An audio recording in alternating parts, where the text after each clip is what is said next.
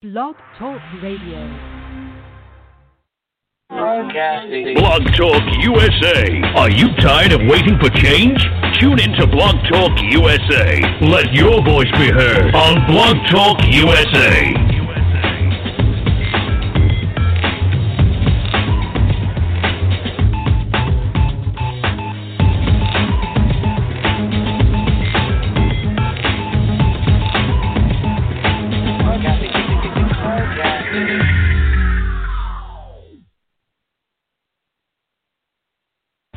This is a national health alert from the 24 7 Diabetic Health Hotline. If you, a family member, or a loved one has diabetes, listen closely. Now, regardless of your age, if you have insurance, you may qualify to receive diabetic testing supplies with little to no out of pocket cost.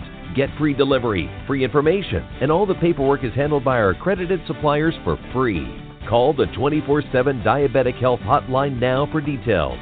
But wait, there's more. If you call right now, you could get a free meter upgrade. In addition, we'll give you a free pedometer as our special gift to you. We have knee, back, and other braces available, as well as pharmacy services. Regardless of your age, if you suffer with diabetes and you have insurance, we can help. 888 303 9136. 888 303 9136. 888 303 9136. That's 888 303 9136. Nobody really needs or wants home security until it's too late. You've heard the statistics about how many burglaries there are per day. You see the news. You know there are people out there that do bad things. The best way to help protect your home and your property is with an ADT monitored system from Protect Your Home, an ADT authorized premier provider. Call right now to get a free wireless home security system valued at $850. An ADT monitored system can help protect your home from fires, theft, floods, and call for emergency help. Call now to find out more about our 850 $50 free wireless home security system and start enjoying the peace of mind of security today. Call 800 561 2351. 800 561 2351. 800 561 2351. This offer is for new customers only. Termination fees apply. $99 customer installation charge and 36 month monitoring agreement required. All for details. License terms and conditions available at secureathome.com. Hello, Blog hello, hello. Talk Radio.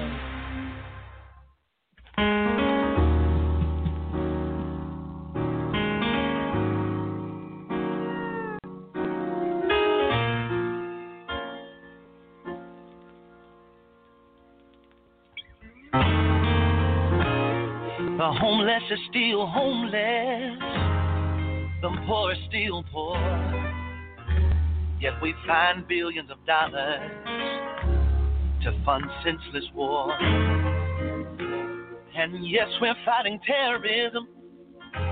What about the quiet racism? Dividing among ourselves. Somebody's crying for help. Heaven is listening. Heaven is watching. Heaven knows. Oh.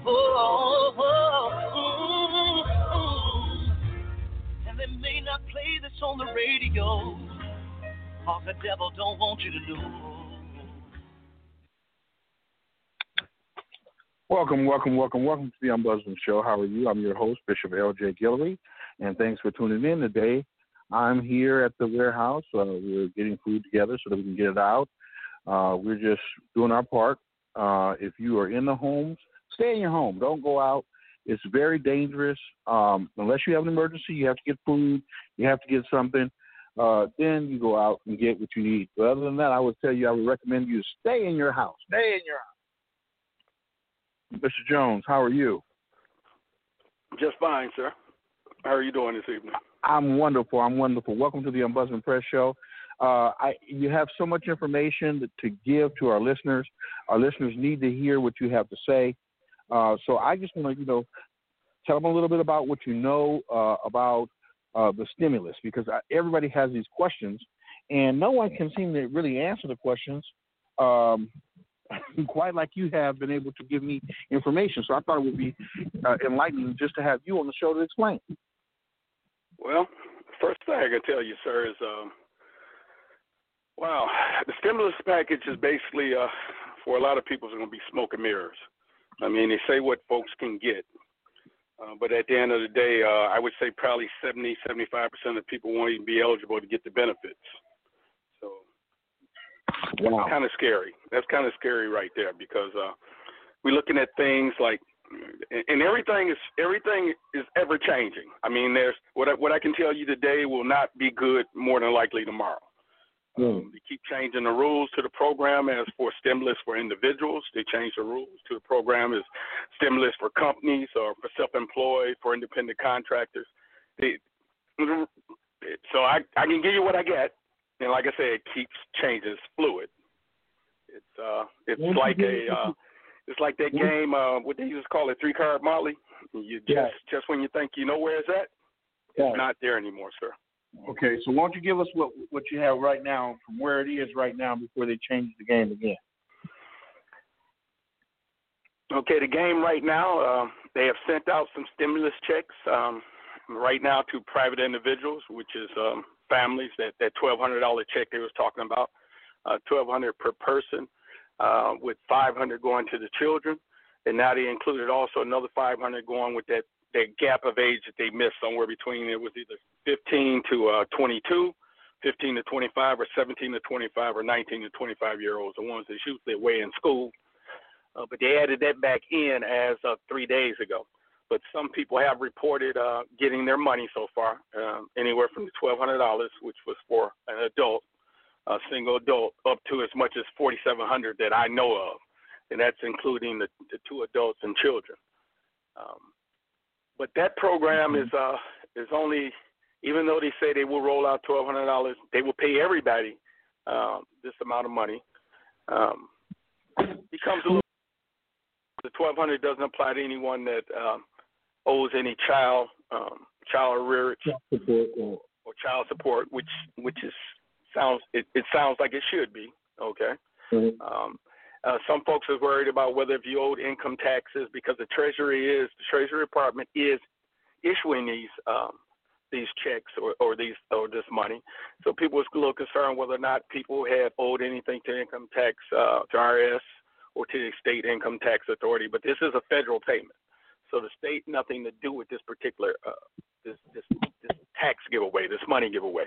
Now, as for you on IRS, they they are not supposed to institute any penalties against you for owing them any money from back taxes or for taxes you might owe in the future for this twelve hundred dollars. Now, at the same instance, um, people who might have a lien against them or a judgment against them for someone trying to take their tax money, this is not supposed to be included in that same type of uh, lien engagement or judgment granting. So the 1200 is basically supposed to be free and clear. Now here's the caveats. Um, they need to find a way to track you. So they want they wanted folks in the beginning to turn in an income tax form, whether to use the 2018 or to use your 2019.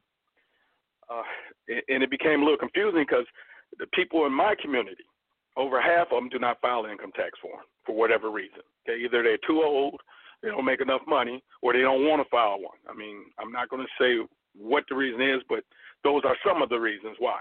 So if you're not, if you have not filed income tax, then automatically you was out this twelve hundred dollar giveaway. So then he so, came in. Go ahead, sir. So the people that are on GR, general relief, the people that are, are, are disabled, uh, and so they get the SNAP food stamps, um, they have been told historically, if you make less than twelve thousand dollars a year, you do not have to file taxes because you only you're getting basically uh, less than a thousand dollars. These people only get two hundred bucks, two twenty a month or something like that. They were telling them they did not have to file. So this is where I think that the uh, Democrat um, electeds went and said, "Listen, you guys need to change this because they didn't file taxes." For your business. You're right. The Democrats tried to uh, Democrats did a good thing in my eyesight, which was holding up the stimulus package for, for a few reasons. When you got Republicans and Democrats fighting over money, Democrats tend, tend to fight for a more encompassing giveaway of money. In other words, they instead of the trickle from the top to the bottom a theory, as Ronald Reagan tried, somewhat love, they like to bring the money from the bottom to the top. Uh, and they wanted more money for the regular everyday person or the people who was actually hurting instead of putting it in the big corporations or the big business hands. So what happened was um, they would people were saying, what would happen if I didn't file my taxes? I mean, that was the that was the big thing because that right there wiped out seventy some percent of the folks I know. So what they came up with was, uh, on, if I'm not mistaken, on April 10th, uh, which was yesterday, they decided to utilize RS, put something on the website where you can use a link that's known for non-filers, and it's a free fillable form. That the bottom line is they wanted you to to place a social security number on a form regardless. Even though they eh, folks are getting general assistance or social security, disability, or things like that, regardless of this stimulus package had was supposed to and still has no bearing on any income that they would earn per month or per year. So this is a gift payment basically to any and everybody if you can fill out the piece of paper that our that the Treasury Department needs or wants uh, for you to get this. And basically, it's one reason they really want that to make sure they not it's not a widespread fraud because anytime somebody's giving away a chunk of money without asking much of anything from anybody, hey, I'm sorry, we got people that was filing their cats and dogs again as uh, as dependents, tax forms again.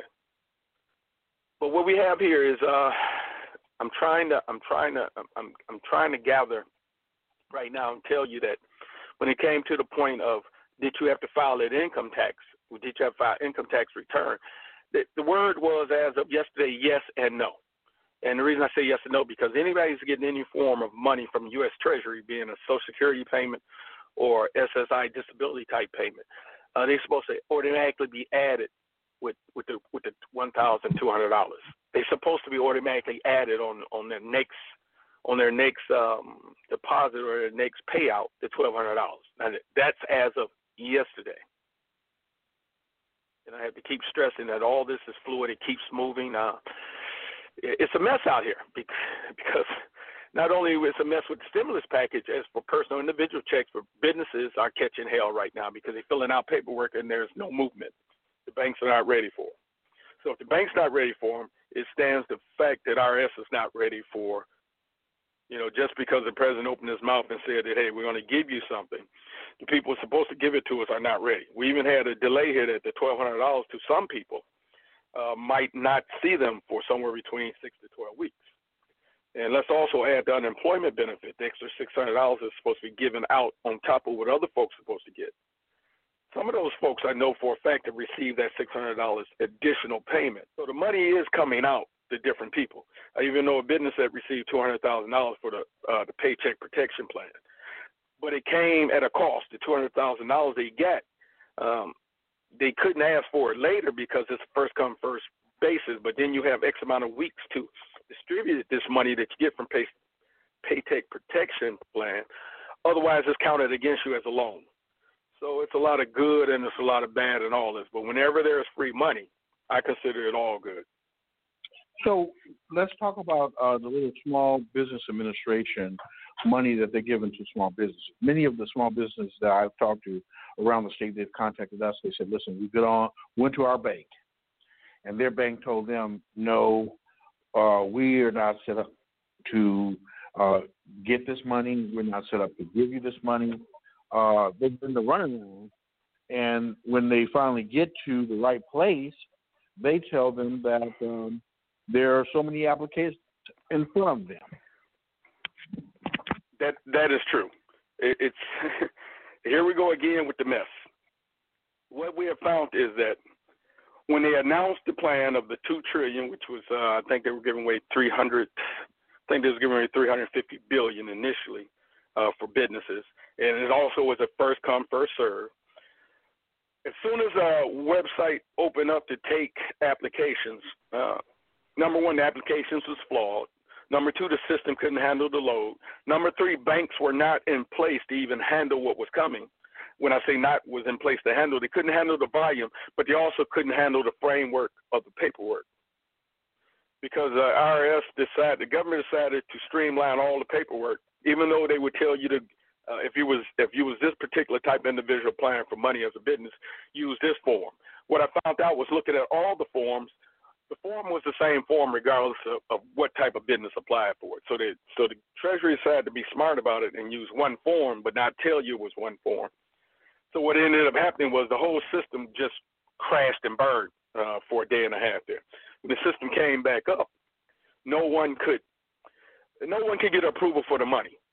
Uh, what I've had happen in the last three days is people would get approval for the money, but nobody can help them close out the loan. In other words, the, the federal government side, the bank has the has got you the approval for the money by saying that you meet the criteria that this bank is asking for, which is universal.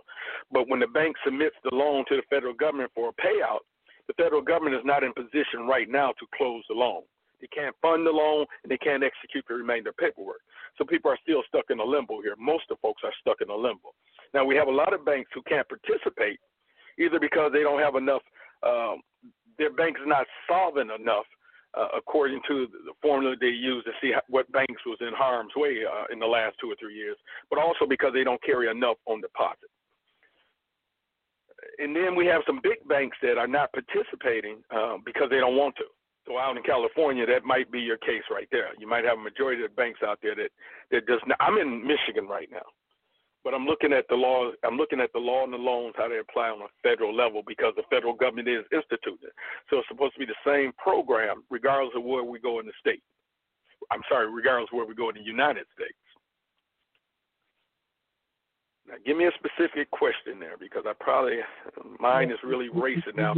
Well, I know, but I, I want to I want to allow you to just disseminate the information that you have because you have a plethora of information. And uh, you know, when you send me the information, it's like I go and check it. I'm like, wow, where did he get this from? He is doing his research. So um, let, us talk about the virus, I guess, a little bit. Uh, today it was announced that the, uh, the Justice Department and the FBI were going after these people who have false and fake cures that they've been selling. They have uh, uh, Pastor um, uh, Baker that they arrested uh, apparently or got an indictment for. Is that Texas or Florida? Yes, that's in Florida, uh, saying that he had the cure to it, um, uh, and selling some medication that they said uh, has not been approved by the FDA, and it was fake medicine anyway. What what what what information do you have uh, regarding what people should do right now? Well, it is it, the worst thing that can happen right now, and, and it has happened anytime we have an emergency or a problem, is, is gossip or just point blank. I mean, it's gossip. I'm not going to say fake news since uh, since the president seems to like that term and he's the biggest liar I've found. But we're not going to say fake news. What we're going to say is there there's a lot of misinformation, there's a lot of bad information, there's a there's just just a whole lot of talk. The information that I gather is coming from, I want you to understand, number one, it's coming, number one, from the, the best source I can find, which is overseas in, in China right now, out the Asian, uh, Asian continent, where, where this supposedly disease or virus started or originated, is has it's been affecting them for somewhere, depending on who, who you want to talk to, anywhere from six months uh, to the last 12 months. So that's the greatest authority or greatest depository of information that we could have. Now I'm looking at, uh, I'm, I'm, researching back through news files, scientific uh, research files, doctors' comments, and I'm, I'm looking at folks who deal with it, not folks who talk about it. So I'm looking at doctors who have treated. I'm looking at scientists who are studying. I'm looking at researchers over there who are who are getting it behind, just blow it out, trying to figure out, you know, when will this disease peak? How does it peak? How is it transmitted? How did it originate? What can stop it? What can cause it? What can slow it down? Now, what we need to know in America is two things. Number one, we're getting stinking information from the government. It's all mixed and messy, okay? But the thing is, here's what's known. This is a virus. And a virus can be transmitted by entering any part of the body that has an opening and we probably have anywhere from, depending on who you want to talk to, six to nine orificles, okay? So we have openings throughout our body. So that's why they say when you touch it, uh, when you touch it and you bring it near yourself, you know, touching it to your hands is not an issue. But once it enters the, the eyes, or it enters the mouth, or it enters the nose, or any other part where something can be transmitted into the body. Now, the thing we need to guard against it is that there are some things that we can do. Of course, washing your hands, keeping your hands clean, you kill things before you put them on you. Uh, but if the things that this virus is, as they say, this is a virus that can float or linger in the air. It can actually linger in the air. I can sneeze or I can cough, and those tiny droplets of water molecules of water that we cannot see is just as vapor. This is vapor floating that you can actually walk into contact contact with. If the wind's not blowing, vapor does stay suspended for a while, or mist stays suspended for a while. Uh, uh, imagine yourself looking at a at a at a kettle of boiling water, or a tea yeah a tea kettle of boiling water, and the steam's floating through there. You can see the steam, and the steam will float and it will continue to go and do what it has to do until the steam gets cool enough where the steam will dis dissipate and turn back into its, net, its state, which it was before it was steam. Before it was heated, it was water. So imagine that that a sneeze or a cough that has this virus floating on it is as though a steam, but it's like an invisible steam. And as this virus floats back down because of gravity, thank God for gravity, the virus, uh, even if the droplets are floating, they will descend down to the ground. Now, that ground might be a countertop, might be the seat of your car, it might be your clothing, it might be you. That it's transmitted. That is how they find out it's transmitted. So what we can do to stop the transmission is we have to be a lot more cleaner. I didn't say a little cleaner. I said a lot more cleaner. When mm-hmm. I say about that, some more washing. I just we're talking about basic cleaning. I'm not talking about anything special. I'm talking about grabbing bleaches, uh, bleach and ammonia and these disinfectant. Wash your hands. Use soap and water. Greatest defense is soap and water. Soap and water. Same thing we use to wipe dirt and the dirt, must, and uh, the rest those great things off. Soap and water is the greatest defense. Uh, the defense that I would use before then is what are we eating? What are we eating? Oranges, and some of these things may not be uh, may not be beneficial to some folks out here that like to sell the cures or or like to sell you some drugs or to sell you the greatest um, remedy that they have on their shelf, but oranges. Oranges have been found to have uh, like an antibacterial or or, or, or immune boosting uh, piece in it. And I'm talking about just oranges, just regular oranges. Um, some old cures I've heard about the oranges recently, which still makes sense, is some people say they would peel an orange and they would take the peelings and put them in water and boil it and they actually will inhale the mist of the orange peelings. I heard other folks say they would they would even drink the water that was created from the orange peelings. And you would ask yourself why sometimes. But then again, we look back into it and we look back into facts. Oh, and I'm talking about old facts. When I say old facts, medical uh, medical um, the medical marvels or medical discoveries nowadays always tied to somebody's trying to sell somebody something, some cure for high blood pressure, hypertension, cure for the cold, blah blah, which they seem to not have a cure for the cold, and the cold is also a virus. But I'm going back, I'm going back anywhere from 60 to a few hundred years or farther if I can find out any information that dictates about viruses. Um, I'm not sure I'm not sure if you remember, but they had something back in I think it was 1913, and it was something known as the I guess most folks are calling it the Black Plague, uh, where where I'm sorry, uh, I'm sorry, 1300s.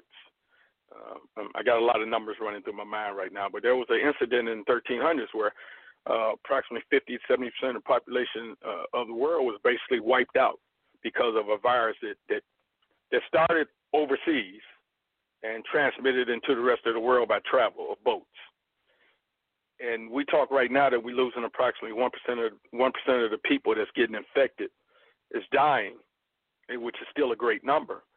But when we look at things that happen in, in, in time before our times, and history is our greatest indicator of things that could go wrong. Um, wow. Okay, Brian. Um, let me focus back here for a second. Focus back here for a second. Let me get back to the oranges. Excuse me there for a second, but I, it, it, it, misinfor- the misinformation, mm-hmm. the misinformation is the, is basically the uh, the worst thing we could have. Um, it, it causes us to do things that make no sense. Causes us to take chances that we we really shouldn't. I mean, we got a we have a, a tremendous amount of older folks. When you're trapped in a facility, where you cannot leave the facility. And if somebody brings in a foreign foreign organism into the facility, and I'm speaking specifically to nursing homes or or foster adult foster care homes, ones of a large variety. If one person gets sick, uh, you literally can have everyone in the same facility sick within a, a couple days to a week. Everyone, and I bring I bring focus to Cook County Jail in, in Chicago. Uh, approximately anywhere from 25 to 40 percent of inmates in Cook County right now uh, has had some corona coronavirus related illness right now. Of course, um, our beautiful folks in Chicago is denying it basically as that that's being true. And I'm saying this again because wherever people are in direct contact with each other and cannot leave, cannot move, cannot remove themselves as for this social distancing, um, we have issues. Now, being that the, the best thing you can do that to stay at home, the stay in place orders that that they kicking out here to people that people are being resistant. Uh, yes, there are there is a small majority of people being very resistant to stay at home orders, but the stay at home orders do one or two things. It limits your exposure to anyone but the folks you're looking at all day long. And so, if the folks that's in your household uh, that you're associating with, if they're not sick now, it's almost a guaranteed chance that they will not get sick later, unless you break this self-contained uh, uh, the self-contained containment element of staying within your own household. Um, it's the same thing when one person in your household might end up with a cold. You know that basically everybody else is going to end up with a cold uh, relatively soon because the virus, this virus, which is a cold also, is floating around within the household with that one person with something they touch, something they drink, they sneeze, sneezing, even their breathing, They're breathing out minuscule micro droplets of vapor uh, I don't want to get too scientific about this, but we it doesn't take much for us to get sick, but also at the same time, it doesn't take much for us to do to stay well. Uh, stay away from folks. Uh, I have a family member that has uh, that has frequented a household in the last four days that the whole household just went into containment. We're talking 11 people because uh, the caretaker, uh, not the caretaker, the housekeeper, uh, which comes in uh, five days a week, she has coronavirus. And now we have a household with 11 people that, that is on lockdown, uh, and they have to stay that way for approximately 14 days. And everyone's anybody that uh, exhibits any symptoms or the virus, which could be as much as 29 different symptoms, uh, then they're going to be immediately checked. But right now, it's a, the black neighborhoods, by the way, minority neighborhoods, uh, our rate to gather this disease is somewhere between three to nine times greater than any other ethnic group right now. And that's all because we cluster or we in close proximity of each other. Because okay. that's just the makeup of America right now. Okay, so there was a misnomer out there uh, in the beginning that black people could not catch this uh, coronavirus, uh, the COVID 19 uh, we were immune to it. And then all of a sudden, there was even propaganda that was put out on YouTube by black actors and, and activists until uh, all of a sudden uh, we had a couple of black people to die from it. And then now we're finding out that the numbers are higher for African Americans than they are for anybody else. And there's less of us in America than anyone else. You want to well, talk a little bit about that? Well, let's let's uh, let's let's look at this then one thing we do know right now see the numbers here's the beautiful thing about numbers and facts and information. If you don't if you are not the one gathering these these numbers if you're not the one that's uh, that's compiling uh, uh making up the the fact sheets then you're going to get bad information. If you're not controlling the television station or the radio stations or any media outlet that's disseminating this information passing it out delivering it giving it um, you're going to be on the losing end again whenever there's incidents in, in, in Caucasian neighborhoods, sometimes you won't hear of them being reported because who would want to report bad news in their own house? But if you hear that there's something going wrong in somebody else's neighborhood or somebody else's household, such as uh, uh, the black man's household, well, everybody wants to talk about that, and the first thing they're going to say is, "Well, we knew they were no good." Now, I'm saying this for the fact because when the when the what I call the C19, or this call they want to call it COVID-19 or or coronavirus, when that first supposedly set foot in America, it came from European travelers or Caucasian individuals. Yes, I did say Caucasian individuals traveling from uh, from Europe or Asia coming back to America. It wasn't any black individuals traveling over to Asia or Europe and bringing back something, but it came through some individuals uh, that didn't look like us. But what happened was these individuals, somehow or another, through their transmittal of everybody, their contact with everybody else, they came in contact with folks in our neighborhoods. Now, most suburban and inner city has two different makeup. Inner city has close clusters. Suburban has a little spread out factor. Okay. Um, when you, uh, how can I say this? Uh, how can I say this? Uh, do, do, do, do. Let me say it with uh, with a little grace here. When somebody brings something into your neighborhood, and uh, you don't know it's bad news, but yet you accidentally help it travel or transmit or spread, and nobody's checking to see was the news any good, or in this case, let's say it brought in bad food, and nobody checked to see it was bad food because our neighborhood gets bad food. And people start to get sick from certain things, and nobody's bothering to test and check whether we got sick from anything. It must be something we always get sick from. We just sick. We got hypertension. We got blood pressure. Uh, we caught the flu. We caught a cold. It's nothing important. Now it becomes important when in other neighborhoods they start to exhibit issues that, that are not making sense. Our neighborhood was not tested. African Americans are dying at a higher rate. The data has the data that they decided to release. Now they knew, and CDC had the data about what minority groups in respect was happening in, in Milwaukee County. Okay, uh, which is about 27 to 28 percent black. Uh, is the the, cor- the coronavirus rate is 81 percent okay, in Chicago. They found that 70, uh, uh what I'm saying by 81%, uh, when I say 81%, uh, of the people that got corona, coronavirus, 81% died. In Chicago, uh, 70% of the people who died from corona uh, coronavirus happen to be black. But the city population in Chicago is only 30%. Detroit has a majority black population. Detroit's population is approximately 670,000 people. Um, we have 47% of the virus related cases resulting in death. 47% is relating in death. So is the number stacked against us? They always stacked against us. Okay? Uh, when we don't have good information, it, the disease is not a problem until it affects some other type of racial group. And that is the problem now. New York City is catching hell because once again, we got folks that's clustered together. Not to mention that New York has over 22 million people. Okay, that doesn't hurt. 22 million people clustered together uh, with with high transmittal rate. So one person has the ability to, to infect uh, two to 300 people in a week. Now, two to 300 people in a week. Now, I know they say one person can infect 40, but in, in New York, everything's multiplied by the sheer fact of the number of people.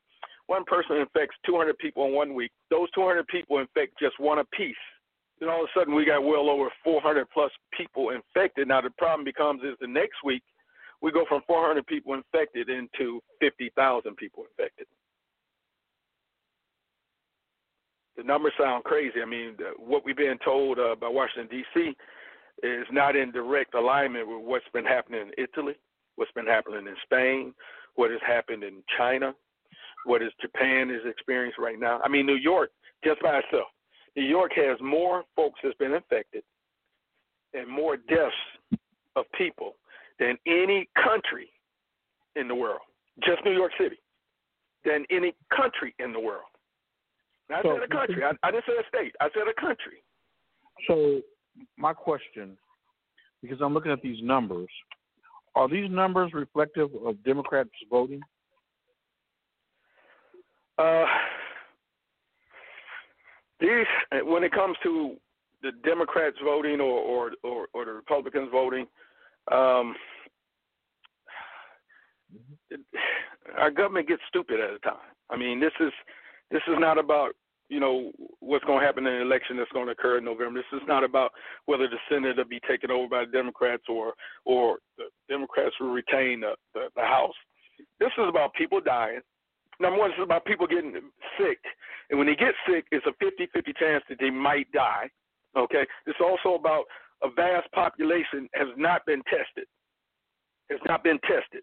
We have folks walking around with, with, with symptomatic conditions or, or, or conditions that's not known to other folks that can spread the disease. So when we talk Democrats not voting, Democrats didn't vote because they wanted, uh, supposedly, they wanted to allocate more money in this new stimulus piece for healthcare workers, for law enforcement, for uh, uh, for the for the you and I that's out of work now, or the you and I that's that was on part time, you and I struggling, you and I that's we're gonna have more foreclosures happening in the next six to twelve months than we had in the last twelve years. Uh, right now, we have unemployment rate that that will never. I mean, damn, we're talking Great Depression numbers coming this way. Um, and we got a president who wants to open up our we've got a president who wants to open up the nation to commerce or business uh, on May 1st. Like it's like you, like the damn disease has a timetable on it. Okay, instead of being concerned, you can either be concerned with money or you can be concerned with people. And when I say people, you be concerned with the lives and the health of the people, or you concerned with a damn dollar. So I got an idiot running the country that's concerned with a dollar. Ah, boy, oh girl. Ah. you know, you know, it's. So let's let's let's give you some closing remarks what you think that we can do to at least sustain, uh, because the date keeps moving back, and it started off with a week, then two weeks. Now it's a month. Now we're looking at May fifteenth. Um, what can our people do to sustain during this time, and hopefully come out of this uh, alive? If we want to, what we need to do is the only thing that uh, we as a people should be concerned with. It is the it is the ability. It's two things. Number one is to prevent. If we don't have this particular issue, this virus, is to prevent the ability for anybody with a weakened immune system. This this virus will attack, just like any other virus. Okay, so our things is to is to get in a balance. There are four things there are four things out here that is known um, history-wise, known from research, known from uh, from what they discovered over in Asia, is that vitamin C, uh, 200 milligrams a day of vitamin C, which is like I say the oranges, uh, is an antioxidant and it fights viruses. That's a given. 200 milligrams a day. Now that's when you're healthy. If you're not healthy, I would probably bump it up to 400 milligrams, double the dose. I'm looking at vitamin D. Vitamin D is a key to immune functions, and that I would probably take. Um, I'll probably take 50 to 75 milliliters or uh, milliliters of that a day. We're looking at zinc is number three. Zinc inhibits viruses. It stops them from coming near you. It fights lower respiratory infections. And the, what this particular virus does is it attacks the lungs. Now, the fourth thing I would do is, is uh, selenium. That's for low levels linked to severe respiratory infections. So what we're doing is we're fighting the ability to fight off a virus, and we also strengthen our ability of our respiratory systems. So vitamin C, vitamin D, zinc, and selenium. These things are just these are things that have been around and been known uh, for hundreds of years to make us uh, to gather a, a case of super immunity because when our body is out of balance when it's out of balance, believe it or not, you can have more nutrients and minerals. You can have more nutrients and minerals that than you need uh, that would take your body out of balance. So it's a it's a key between being out of balance and it's a key between being in balance. Too much of anything can injure us. Too little of anything can injure us. So I'm talking back about a balance, and that's the vitamin C. We're talking about the vitamin D. We're talking about zinc, and we talk about selenium. These are four things, and I've heard people talk about garlic and honey and a few more things, but I'm talking about the, the, the minerals or the vitamins that your body needs to fight off uh, viruses, uh, to make your immune system stronger, and also the things to help your respiratory. Because people that suffer from asthma uh, or respiratory uh, uh, things that's dealing with the lungs or the sinuses, they catch in hell with this it really catching hell. Is not to mention folks that already have underlying underlying issues such as hyper uh, hypertension, high blood pr- uh, pressure. We're talking about uh, diabetes, kidney issues. Those are all weakened immune system sets. But the vitamin C, the vitamin D, the zinc, and the selenium. Those are the things. Thank you very much for being on. You know, you always have a wealth of knowledge. I will be calling you tomorrow anyway, just so you and I can uh, talk and uh, see how we can, what we can do to continue to do what we're doing. I appreciate you, and I appreciate you doing all the research because you know at this time we we have to check, fact check, and check again the information that we're getting from the secular media. But thank you very much, Mr. Jones, and I appreciate you. And I'll be talking. One closing note, sir. One closing note. Closing For your note. folks who want to file, uh, that we got it on April 10th, or not April 10th, but this Monday coming. This Monday coming, they're gonna open up again um, for folks who are independent contractors, self-employed, um, 1099 workers. I know this sounds crazy, but uh, go and fill out your paperwork for unemployment. Okay, fill it out the best you can because they still haven't figured out what is the real criteria rules they're gonna use. Fill it out anyway. Fill it out the best you can and submit it because it's a first come first serve for funding, and that's unemployment benefits. So if, if you say that you made eight hundred dollars a week as a self-employed uh, individual, and they approved it, well, they give you somewhere between maybe two hundred to three hundred seventy-nine dollars plus the six hundred dollars. So remember, you're always gonna get this plus six hundred dollars if you approve, regardless of what they approve you for. You're gonna get a plus six hundred dollars. Fill it out, and they're having another round for the Paycheck Protection Plan also coming up Monday. So businesses that didn't get in, fill out the paperwork now, and the money will come. We just don't know when. Thank you very much, Mr. Jones. We'll be in touch with you. We thank you, sir. Thank you. Enjoy your night. Thank you. You're listening to the Ombudsman Press Show with I'm your host, Bishop L.J. Guillory. I want to thank you all for listening. I know right now we're we're doing all we can to sustain ourselves. And, you know, I just let you know this. If you think that there are not people dying, then I would suggest that you go and start checking on uh, YouTube and on uh, social media where individual families are getting out and they're telling you that they've lost their loved ones. This is not an easy uh, issue to deal with, particularly when it hit home. Uh, so all I can tell you is this: um, don't put yourself in unnecessary situation. Make sure that you um, strap up. Strap up. As my buddy always said, don't be going out there not not without. No. State Representative Drew Jones, welcome to the show. How you doing, young man? I'm doing nephew. fantastic. How you doing, huh? I'm doing fine, nephew. I'm so proud of you. I see you out there with your governor. I see you out there with the people. I see you out there just getting it in. So um, right now, Detroit is is on the list of having the, the most African Americans, like Chicago and LA and New York. So as a state representative, what are you all doing? Uh, I, I know what you're doing. So why don't you tell our, our listening audience what you all are doing in, in, in the Detroit area to save some of our, our people? Right. Well, definitely, definitely like how you were saying, you know, while, uh, you know, across the board, um, black population is much uh, lower than the, the, I guess, the uh, equivalent amount that's getting affected by the, the COVID 19. And so um, basically, the biggest thing we've been trying to do here is, is really trying to mobilize resources to really um, help kind of like you know flatten the curve for the most part. I think the the biggest thing that I've been doing recently is is demanding um, that you know these hospitals and that these agencies and whatnot uh, put forth actual credible data um, and keep running estimates of everything that's going on um, in terms of you know of course the cases that are there, the deaths that we have, but also the amount of people recovering, um, the hot spot, uh, different things of that nature, so we can learn how to better track what's going on.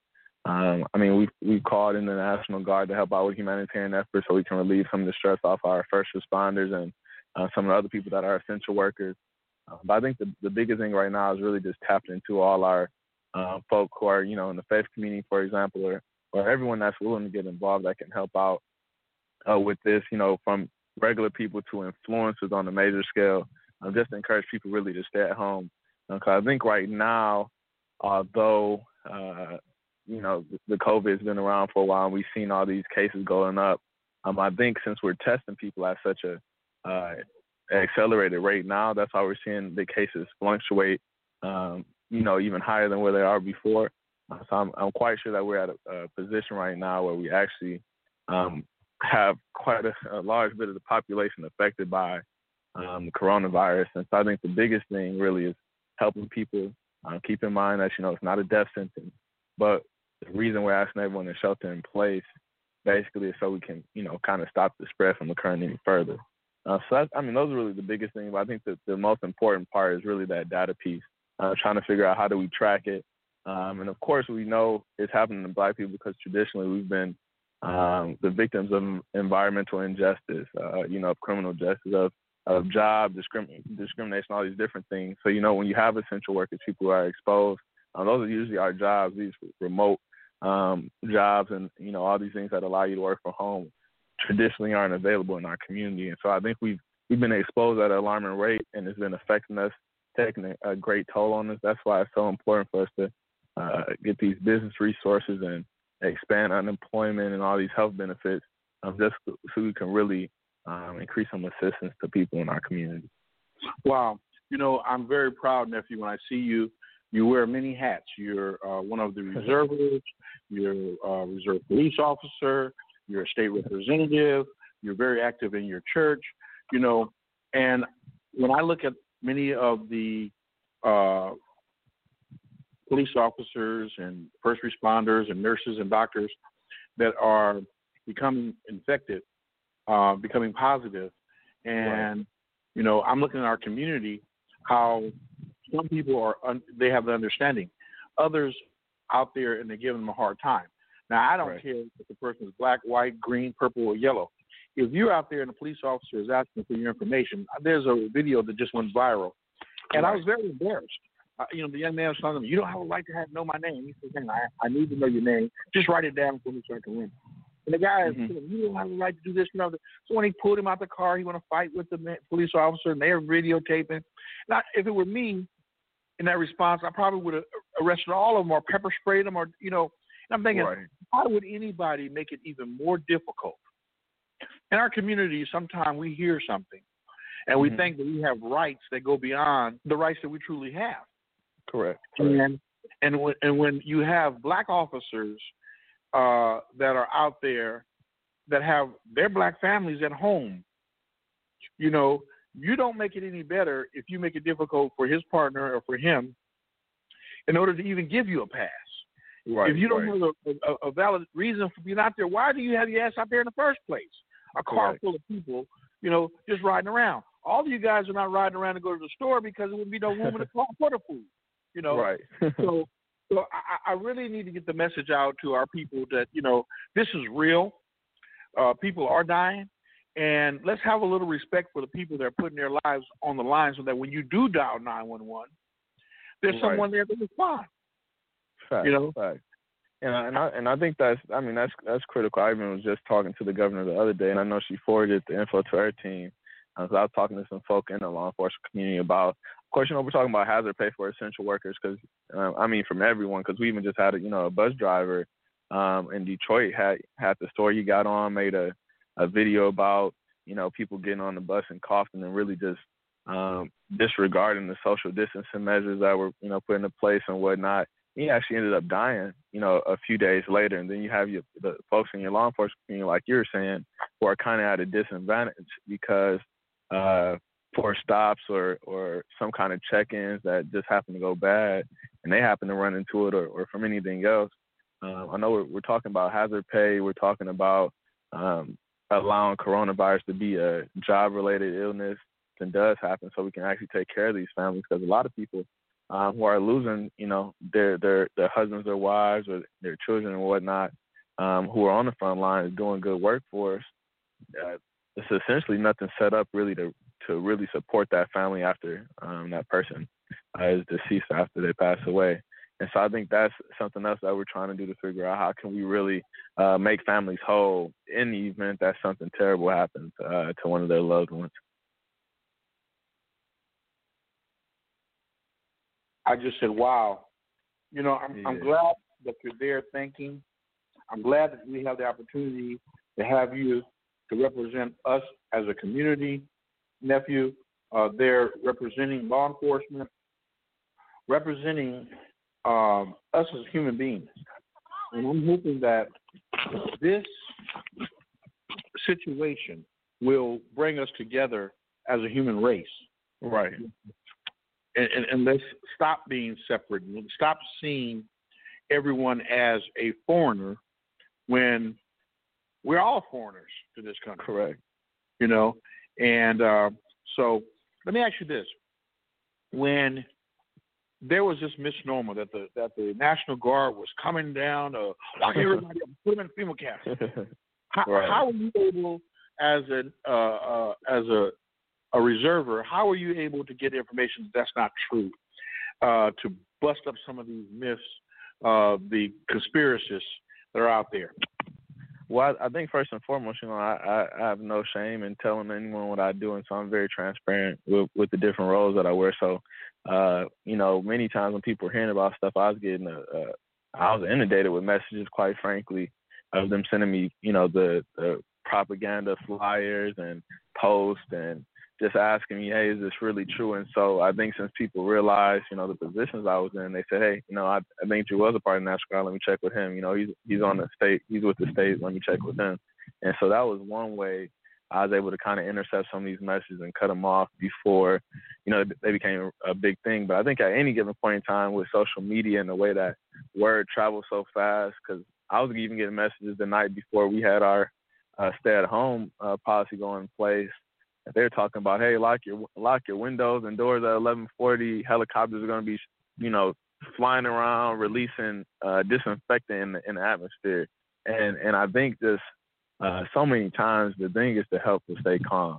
Um, like you said, you know, we got to be optimistic. We're going to get through it. It's serious for sure. People are actually dying. Um, but if we actually just pay attention, utilize common sense, and just do what we know we need to do um, to live, I think that will be fine. Um, and, and just kind of trying to discredit some of these fallacies that people fall into so many times. You know, on social media, uh, it's, it's just like the scams that happen to some of you know our our senior citizens sometimes, or, or other people that might be susceptible to it. Uh, I think the key really is just preparing for some of these things. Uh, so when some of this propaganda, some of this false information comes out, people are already familiar with it, saying, "Hey, uh, this can't be true at all." Um, and so we're going to discredit right now. We're going to stop it. Make sure we're not um, the folks that's spread spreading it. And I think that was kind of a campaign that we started um, through word of mouth. The same way that the word got out um, about all this false information, we had to do the same thing to make sure that we retracted um, that narrative to make sure people weren't super concerned. Because, uh, like you know, even in Detroit, we had the the riots in '67, '68 uh, when the National Guard came in, and so when people heard about the National Guard coming in, especially some of our you know more seasoned citizens, they were thinking about, man, I've, I've been through this before. I'm never going to forget that barrel that was stuck in front of my face by one of the National Guardsmen in Detroit for no reason at all. So we had to do a lot to make sure that when we made the statements about the National Guard coming in for humanitarian efforts, um, that was going to be nothing like that. You know, we even taken steps to um, get different, uh, to basically modify the uniform um, and make sure the soldiers aren't carrying any weapons, just so people can kind of see that they're here simply to help, not to harm. Wow. Um, so the, the NAACP uh, had a teleconference, and uh, the teleconference was more than 17,000 people. And I was really, really elated to be a part of it because uh, the the Speaker of the House was on. Uh, many of the uh, the people that have information regarding the stimulus from the Treasury Department. They have people on from CDC, um, and they're going to be having a conference call every Wednesday. And uh, so I definitely want to get that to you, which I just sent to you. Uh, it's BET and the NAACP. Um, the uh, Congressional Black Caucus chairperson, uh, Karen Bass from Los Angeles, Congresswoman, was very instrumental in putting many of us that are on the front line, the churches and the the, the uh, agencies that are working uh, with those individuals, those seniors, those veterans, those homeless people, to make us a part of the call as well, so that information can be disseminated to us to be disseminated into the community. But Right. one of the things that that hit me is when she said, "Listen, many of the congresspersons whom are on this phone, they can't go out and be a part of the frontline work because they're in their 80s. Right, right. So it's time for us to enlist those individuals whom are going to be replacing us, the millennials. And the first I thought about was you. Um, and uh, you know, when they had said, "Well, Mr. Jones is on," I thought, "Uh oh, um, there go my nephew." And they said, "Well, it's Van." I like him. He does, he does a lot of good work. But I, I, the first thing I did is when I got off, I contacted the former uh, regional director with the Justice Department, uh, CSR, and I said, "Listen, you guys need to get in contact with uh, my nephew, who is a state representative, uh, getting ready to go on his third term. Um, we need to have young millennials involved in, in doing this because it's one thing for you all to get on and tell us about what happened in the 40s. I'm being facetious, but Mm. it's another thing for the young people to come on and tell us what we have to do to get in contact and to communicate with the young people today. That's one of the things that Bernie was able to do is, you know, they set him up um, to have the Black Lives Matter to attack him, but he ended up making Right. friends with them. And before you know it, he had the millennials as his his, his soldiers. So Right. I, I- I would like to know what can we do uh, to pass the baton to your generation so that you all can not only deal with this but be ready and prepared. On your social medias, uh, you have a lot of followers. You have a lot of people that are listening to you. We're going to have Reza on the show later on tonight, and um, you know he has a lot of followers.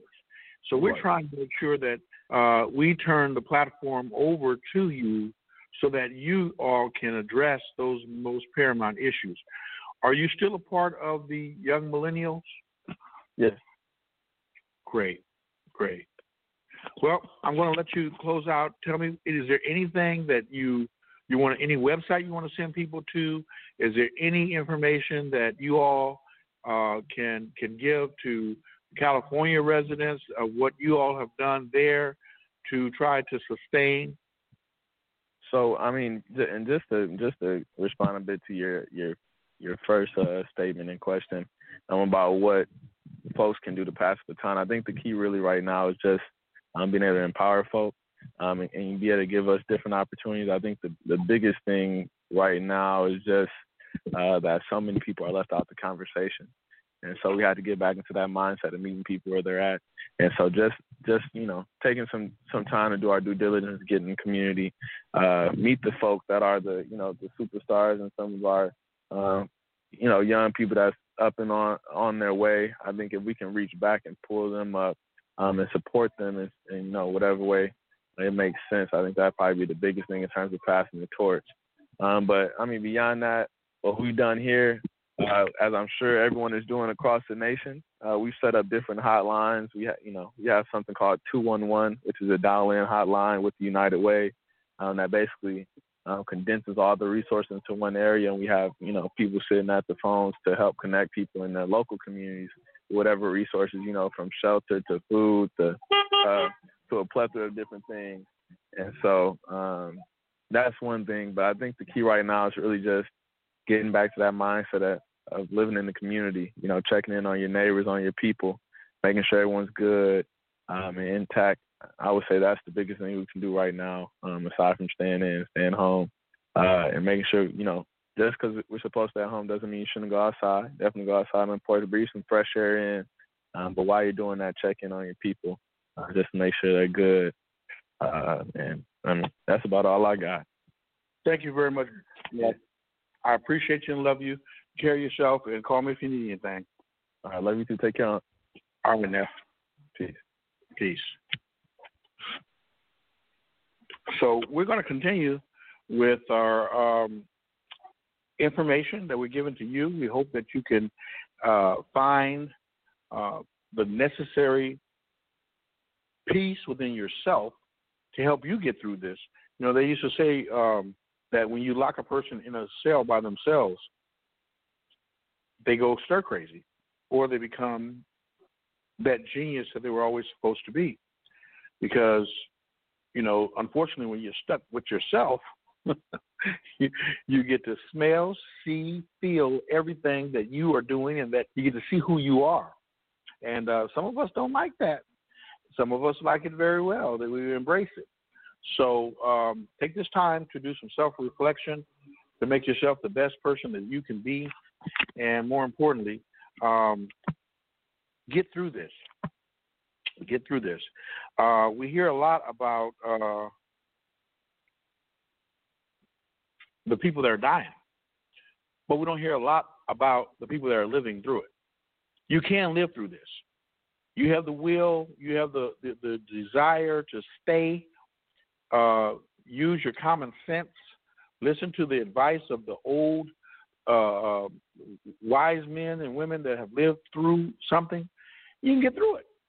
Or you could take that doomsday approach. Well, we all, woe is me, woe is me. You know if you have asthma. You know if you have low self, uh, uh, uh, low immune system. You know if you have some of the things that are precursors to to having pneumonia. Don't get out there. Don't allow people around you. Take care of yourself. Uh, but uh, please know that there's no sky going to open up and no blonde hair, blue eyed Jesus is going to come flying down to save you. You're going to have to save yourself. You're going to have to save your family. You're going to have to do the things that are necessary to be around if you want to be around. Other than that, yeah, I guess you can lay down and say, It got me. You know, it got me. Uh, for those who don't believe that you can die from it, uh, my brother, my brother passed away a few years ago with regular pneumonia. You know, he was a diabetic. He allowed himself to get sick, and he had a less than normal wife that uh, didn't see that he got to the hospital in time. And um, you can die from regular pneumonia. So you definitely can die from this. Take your your boosters, take your vitamin C, your vitamin D, you know, and just because you're not supposed to be out in the public doesn't mean you can't go in your backyard and get some vitamin D sun when the sun is out. Doesn't mean that you can't uh, get on your treadmill or get on your bike and, and get a good sweat. You know, your lungs need to work. And anything that you can do to make, um, you know, that pain, uh,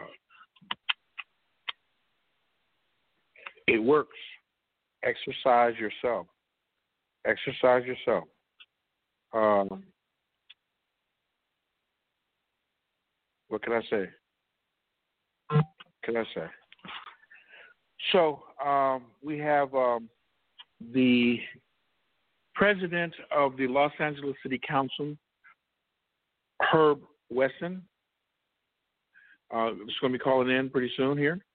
Uh, Herb is the emeritus president to the Los Angeles City Council and soon to be our next supervisor for the Los Angeles County Board of Supervisors in the great city of Los Angeles, County of Los Angeles. And there we go. Hello, how are you, Bishop? Herb oh. President, I'm fine. I'm fine. Welcome to the show. How are you doing? Well, you know, uh, hanging in there and working hard, trying to make uh, uh, things easier for as many people as possible. Mr. Speaker, uh, you have so many hats that you have worn, and when I look at you, um, and I see you out there slinging boxes of food, doing what you did 20 and 30 years ago. You've been in the game for a long time, working in, in, in the field and helping people. Um, this is different than anything that we've been through before. True. Um, what, what, what, what, I'm just going to open up the mic to you. You tell me what you're doing, how you're doing it, and, and what should we be doing? Well, a couple of things. I'll just bring up. You know, earlier on when it, when this uh, crisis first began, there were individuals on social media and the internet suggesting that uh, this virus did not affect uh, African Americans. And I just want to say that that is totally untrue. When you look at statistics from across this country, you will see that we are being adversely affected the most in some states. Louisiana, the uh, death rate, or 70% of the people that have died uh, are African Americans. In the city of Chicago, where you have less than a third uh, African American population, but yet 72% of the people have died. So, for the African Americans and other people of economically challenged areas, they need to realize that we are at risk. We need to take this seriously. We need to take care of ourselves. Wash your hands. Stay indoors. Wear a mask. You know, do the things that you have to do to uh, keep yourself healthy. So that's one thing that is important. We need to dispel that myth. I don't know uh, if if you'd heard that, but that is a big issue. Definitely, I definitely heard it, and I definitely uh, got right on the air and started telling them, uh, you know, uh, people that I knew that were in New York that were African American that did have it were positive, and some of the doctors that uh, I know um, that passed away from it. You know, uh, we have a network in in, in um, uh, Houston, uh, and in New York and California of doctors, black doctors that have been working on front lines. As you know, for many years, you work with with the doctors over at MLK and at Augustus Hawkins and over at Drew. You know, and uh, so uh, we are we have been able to try to dispel that. And yeah, well, uh, that's important that we keep doing that, Bishop. It's so yes, important. Yes, sir. What are some of the other things that you think that we should be doing right now? Well, uh, one thing that's important, another thing that's important is, you know, we prior to this crisis, we had our homeless crisis. So we need to make sure we do everything that we can so that we don't increase uh, those numbers. That's why in the city of Los Angeles, we're working with uh, tenants and landlords to make sure that uh, the the tenants have a 12 month cushion in which they can pay if they get behind in their rents. A lot of leases call for only one or two individuals to be in the house. We have altered that so that during this crisis. If you need to bring your your mother to live with you and her dog, you can do that and not be in violation of of your your lease. So we've got to do everything that we can to try to keep from adding to the individuals that are on the the street. And and this is the time for all of us you know, we live in basically the the city of angels or the county of angels. It's time for us to find our inner angel and do the best that we can to help others. That's why I've been doing it. If I was in front of you, I'd salute you for all of the work that you're doing to help not just veterans, but anyone in need. Uh, today, I just had a diaper giveaway of over 200,000 mm-hmm. diapers. I've done that that twice. We're close to a half a million diapers that we've given to you know uh, families that uh, have lost their jobs. So many people are are out of work. We've been feeding seniors, and and at least that makes my heart feel good because under situations like this, it either brings out the best in you or brings out the worst in you. I've been seeing a lot of our best you know, I, I am. I want to applaud you. I want to salute you. Um, I I don't. We don't have uh, very many uh, African American leaders in our community that are even out. Uh, you know, and I, I'm I'm one of the ones that always call people on the carpet. When I mean out, I mean even even concerned um, enough to be out doing what you're doing. I see you out feeding the people This is not you know uh, a, photo op. You're out there because you care. You always have been there, and you're the first that we can call and say, "What do we do?" And the first thing is, "What do you need? Well, how can I help you?" Well, we need true, authentic leadership now. We need, as Mary Hennings used to say back in the day, we need the real, the real stuff. And I'm glad that you would take the time and put the people first. I, I, I can't tell you how how it hurts my heart when we get to the door and we're giving a box to a disabled veteran or a senior citizen, Yeah. and you look around and you see the pictures of family members, and and you and you wonder where are they? Why aren't they taking care of the seniors? I see these nuts running up and down the- the road, driving crazy, and but they're not out to help. They're just out because they're out. And I keep telling people, stay at home. If you're not out helping people, you know, You shouldn't be out at all. You should not be out at all. Then we have these these other uh, uh, uh, crazy people arguing and fighting with the police about you can't do this to me and I have a right. And the police is telling them, listen, man, you're not even supposed to be out here. You're not going to a store. You're not. You didn't give me a name of a company that you're working for, for or anything. I want to let people know we care about our police officers. We care about our doctors and our nurses that are dying on the front lines just as much as we care about you. So if you're not a part of the solution, stay at home. Well, that would make things safer for everyone. I mean, the the the life that you lose might might be your own, or it could be of somebody that you really love. You know, Right. because you're ripping and running the streets, you may give something to your grandmother or to your aunt who helped raise you. And so Right. we do need to be uh, very, very uh, careful. And and for me, you know, I've been blessed. I've had some phenomenal jobs and some phenomenal titles uh, in in my professional career, but I have always been just a very ordinary guy. I know what it's like to sit around the kitchen table trying to figure out how you're going to pay your bills. I know what it's like to live on the margins. So that's why I feel I have a responsibility to do what I can, and I'm I, I'm just so pleased we have so many individuals that are are giving us product that we can give to the people. So when when I'm out, I'm out helping somebody. If if I don't have anything uh, to help someone with, then my butt is at home. Okay, and yes, I'm going stir crazy, and I'm watching crazy things on television.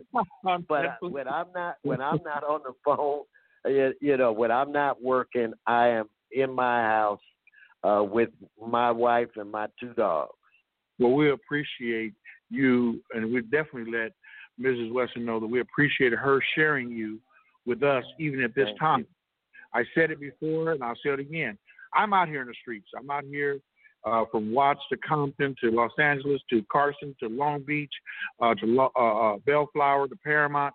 I, I I can see the people who are out here uh, helping, and yeah, you're everywhere. but it, it, it irritates me when I see the same people, you and others, the same people out helping, but I have these other people living in their Taj Mahals talking about they they I've talked to the governor. Well good. I'm glad you talked to the governor because the homeless are still homeless downtown LA and they're hungry and the people down in Watts are still needing things and the people like you said, the baby, nobody's thinking they just grabbed all this toilet paper and all of the paper towel off the racks. And nobody was thinking about uh uh uh uh Pampers. So I was glad to see you out there. The practical things that people need that they didn't get, and now they need it. You were providing it, and I, I just, you know, brother, I, I, I have always honored you. I've always admired the way that Thank you do things, and I remember uh, when they said that after Willie Brown, we would never have a black man to be the Speaker of the House again in the state of California. And then there was you. Boy, I tell you, I say, That's a blessing. I, I, it was a blessing from God or either a curse from the devil for the, the amount of work that I had to do. But I was, I believe that each and every one of us was placed on this earth to do something. and my job is to try to help. I'm here to try to serve, and um, that's why I exist. And Yes. it is an honor to do that. It, you know, and speaking of Compton, we gave away, uh, 20, uh, I think, close to 35,000 Pampers in in Compton and the unincorporated area in Mark- Count, Compton today. So Mark we're doing the best we can to try to help. Yes, you are. Um, now, now, now, Mr. President, I I know that you are a very modest person and you don't toot your own horn. There's some issues right now where our people are saying, um, you know, this this twelve hundred dollars or six hundred dollars, they don't know how long this situation is going to last. And you have been on the phone. You have been fighting not only for the people not to be evicted from their home, but you've been doing a lot of things that that that's under just to be able to help our help the people, right? The poor people. Yes. Um, what can we do to help you help us? You Well- know, Well, uh, that's a very good question, and I'm glad that that you asked it. You know, we're out delivering food to seniors and and these protective face masks and Pampers and diapers and whatever we can. But as we're doing this, as we're trying to help people get by day to day, we've got to be thinking long term. So I've uh, uh, trying. I've joined a movement you know, called the People's Bailout. And what we're trying to do is to ensure that as the federal government keeps uh, uh, delivering on stimulus packages, that they do one where it is people focused. So what we're trying to do is to get Washington D.C. to talk about something that's Franklin Delano Roosevelt esque. Let us have jobs, government jobs with a livable wage and uh, health benefits, and let's come up with programs so that when we come out of this, that anybody that wants to work, that we can put them into some type of a government job where they're helping rebuild our infrastructure or helping to turn our economy to be a green economy. We need to talk about really creating public banks that are banks that are are really people's banks. They're not banks that are in this banking business for profit. So I think that as we day to day get through this crisis, we need to be preparing for the future when we come out of this economy. You know, I appreciate that there are going to be people that are going to get thousand dollar checks and twelve hundred dollar uh, checks, but that money will be gone in a blink of an eye. So what we really need to do is figure out a way for that want to work and give them real jobs, at least on a temporary basis. Wow. Wow. That is that's important. I was talking to my nephew, Jewel Jones, uh, Uh-huh. in down there in Detroit, and he was talking to the governor last week, and he told her um, that it was important. He's a police officer, uh, reserver. He is a uh, army reserver. Um, Uh-huh. his jobs. And he was saying that you know it's important now that they had so many police officers and so many doctors and nurses in New York to die from this, that there's legislation that will take care of these the people's family. That if they die from this virus, that it is a work related uh, uh, death, and their families can be taken care of. Because if there's nothing in legislation, then of course, who's going to take care of them? So that's something that I, I definitely want to make sure that uh, Governor Newsom, uh, when he's uh, talking to you and asking you, what do you what do you think, that we put that on the table because I hadn't thought about it, but it is something to think about. You know, we had Well- our first. Go ahead. Well, you know, you know what, Bishop? It's the situation that we're in right now, not just in this country, but in the world, that the whole planet. It's as if we are at war. It's no bombs, no bullets, but it's as if we are at war. So when you're talking about frontline responders, police, fire, uh, medical personnel, and I would take it farther out than that. You know, the grocery workers are frontline, you know, responders. They they come in contact with hundreds and hundreds of people a day. The the the bus drivers, the truck drivers, but at a time of war, they used to have something called hazard pay. We may want to look at some kind of hazard pay for these individuals that are out there, uh, you know, keeping us safe, making sure that uh, we have the essentials that we need to live. Like we're you and I at the beginning of the program, we were just saying, okay, now if you can stay home, stay home. But a grocery worker can't. They got to be on the job. They're going to see a thousand people. Doctors can't. They're going to be on that job. They're going to see whoever comes in, and nurses and the clerical staff and everything. So these people, uh, even though their uniforms may look different, they are soldiers in this fight to save the planet. And um, uh, I do think I agree with you that we should look at some form of hazard pay or bonus because they deserve it. Yes, yes. See, that's why that's that's why we have you as our leader. Let me ask you this, sir. Yes. You you, you go all the way back. You go all the way back in terms of, of, of when we start looking at uh, the leaders that we knew um, in the 70s, in the 80s, in the 90s. What do you see different now? We have more blacks uh, in the uh, California state legislature. We have more blacks as uh, elected uh, to Congress, but it seems as though we have less um, political liquidity. It, it's it's like um, the conversations around us are minuscule.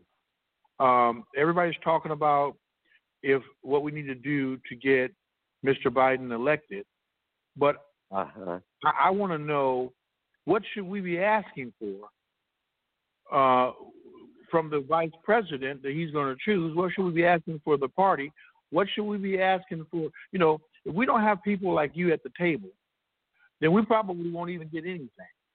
Well, I, I appreciate the compliment, but I, I I can't say enough about the colleagues uh, that I serve with.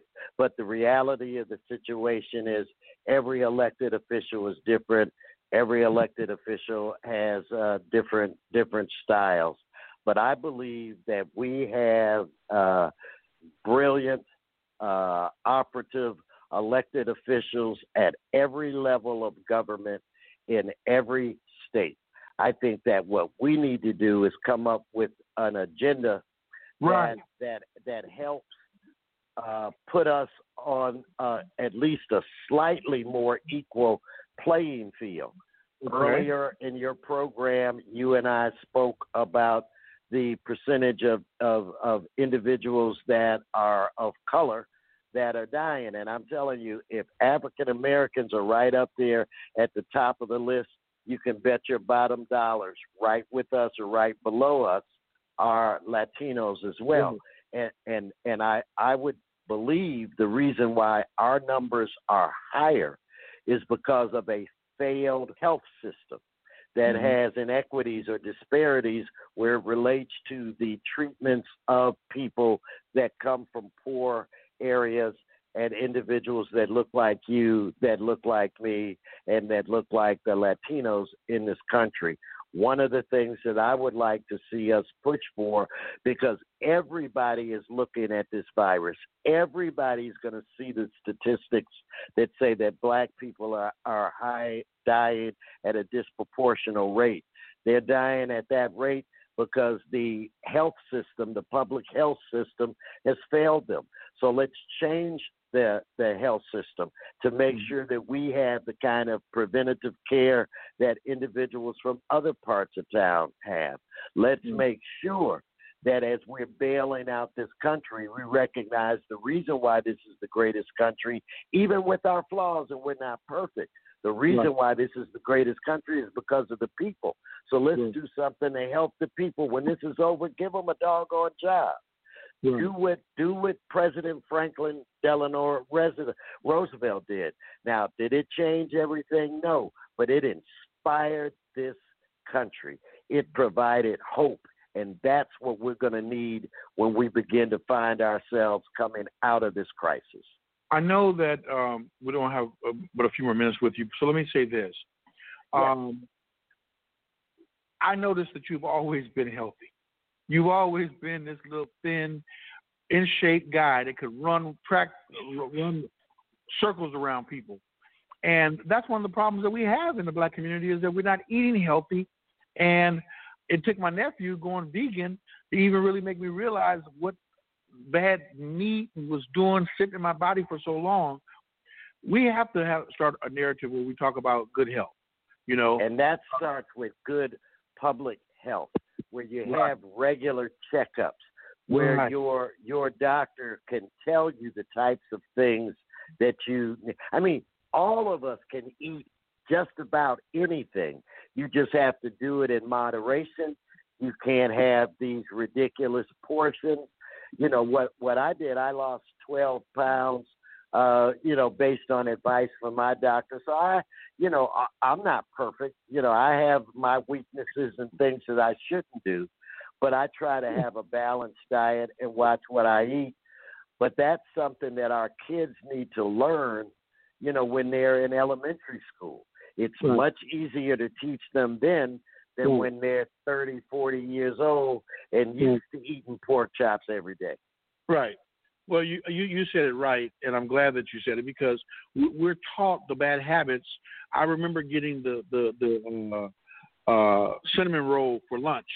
Uh, I remember the cookies, uh, you know, chocolate chip cookies and and peanut butter cookies that they served at the school for lunchtime. Yeah, Um, I love them. you know, I loved them too. I man, those I, old, I would dip them in milk. Boy, I get the line real early because if you got at the line early, they Uh-huh. just came out of the oven.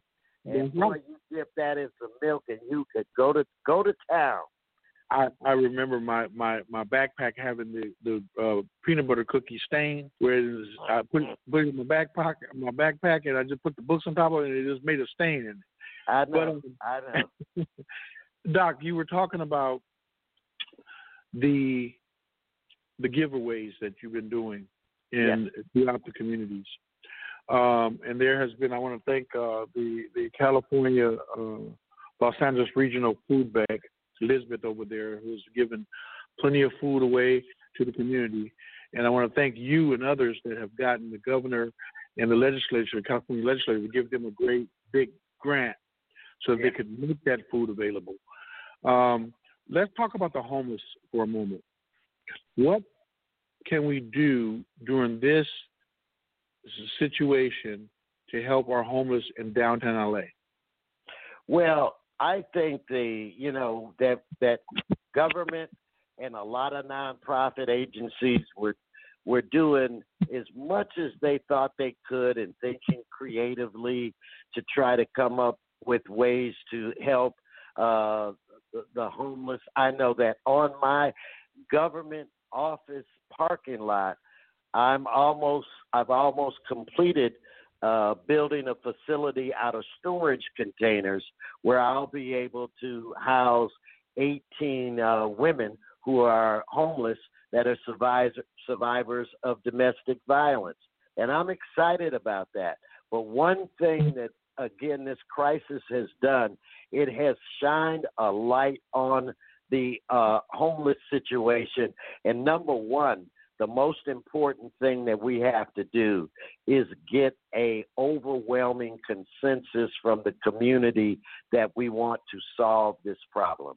And that's one thing that has been highlighted by this COVID 19 crisis. And I think me moving forward, we will have more support from the residents of this city and this county. You know, and that is important. But we need to come up with ways when a, if, if an individual has a substance abuse problem and they're living on the street or they have a mental health problem and they're living on the street sometimes they have both problems.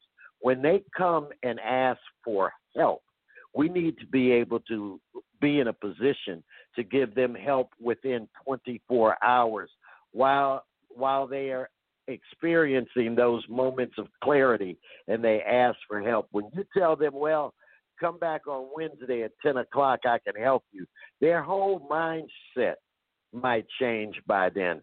So, one of the most important things that we're going to have to do where it relates to the homeless is come up with a way to respond to their needs quicker when they ask for help. The other thing that we have not focused a lot of attention on, and we're beginning to do to do that now. We've got to focus on stopping homelessness before it starts. Individuals that are having problems keeping their homes or apartments. That's where we need to come up with grants and no interest loans and low interest loans and then give them some counseling to help them straighten out financially. That's where a real jobs program comes in, where people make a livable wage and have health insurance. That's how you keep people in their homes.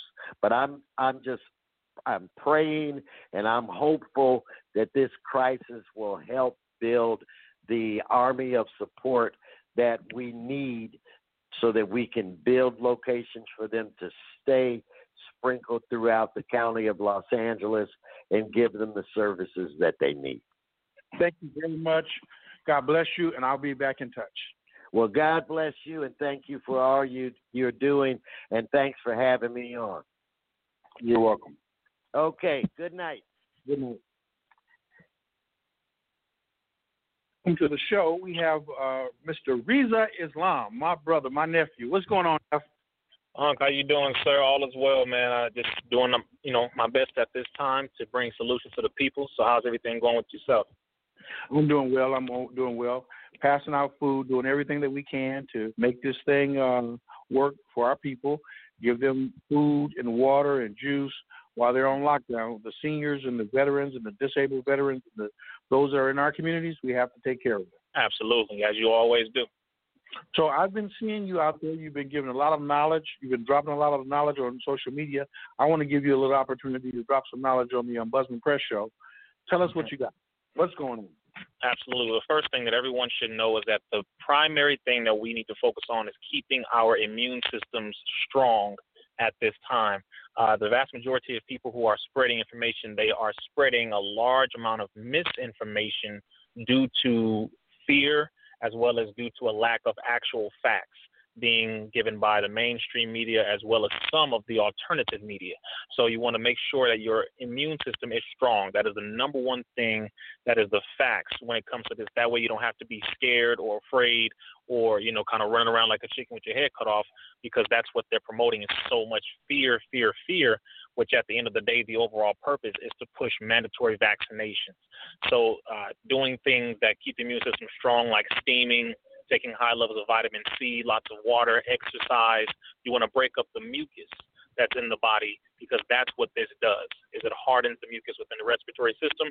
And the information that i received came directly from a whistleblower who works between emory institute and the cdc and they told me that this is a mixture of the covid-19 or coronavirus 19 uh, and a mixture of sars. So this is a sars coronavirus mixture and that it hardens and crystallizes the mucus. So the major thing you want to do is heat up the internal um, temperature of the body by drinking hot soups, inhaling steam with essential oils like eucalyptus, etc., and stay away from mucus-forming foods, fried foods, and lots of dairy. Stay away from that stuff. Take lots of ginger, uh, elderberry, black seed oil, colloidal silver. You want to take all these different types of things to keep the immune system up and you'll be perfectly fine. You know, clean the air around you with sage and incense, keep the air purified, get as much exercise and cardio as possible, being solved and keep it down, especially when it comes to the black community. So you say you talked to a whistleblower. Yes. You've been, you've been in communication with people to know that you know that this is not this is warfare. Absolutely. This is good warfare. Talk a little bit about that. Absolutely. Well, first thing people really want to understand and, and know at this time is though this popped up supposedly, this is not the first strain of the coronavirus. The coronavirus is a family of viruses. The coronavirus itself has existed well over 40 years. Corona itself means crown because of how it looks under a microscope, but it existed for over the last 40 plus years, and this is the newest, most mutated strain of the virus. And even though it popped up, certain people are saying in China, China, Japan, and Korea are all saying that it started in America in one of the laboratories, which is the United States Bioweapons Division laboratory at Fort Detrick, Maryland, is what they are saying. But that is a, a bioweapons division laboratory in America that has created certain viruses before, so the likelihood of it popping up there is not too far fetched. It's not a you know far off idea but that has not been confirmed. So it went from China through Iran, and it hit Iran, and then of course it hit Italy.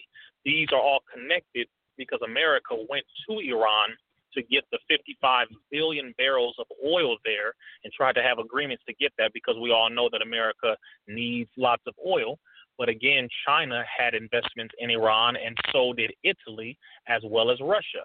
But recently, Donald Trump had discussions with Vladimir Putin in Russia, and they kind of resolved some issues.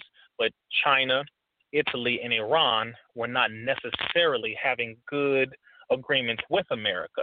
So for this to pop up in China, it's very interesting. And it's also very interesting how to get rid of certain people in China, get rid of certain people in Iran, and get rid of certain people in Italy. All of that would actually bring a high advantage to the West or to the to the United States and bring an advantage in getting oil and having business advancements in Iran towards that oil. So I'm just these are just things that we have to connect and a bioweapon is something that can be used and has been used constantly by America for foreign nations and by other nations towards other nations as well. Um, it's one of the best and easiest ways that you can invade a territory without them looking at it as an invasion by a foreign power other than looking like some uh, mutated form of nature, something that happened by nature or by happenstance when it was created and strategically injected at a certain period of time.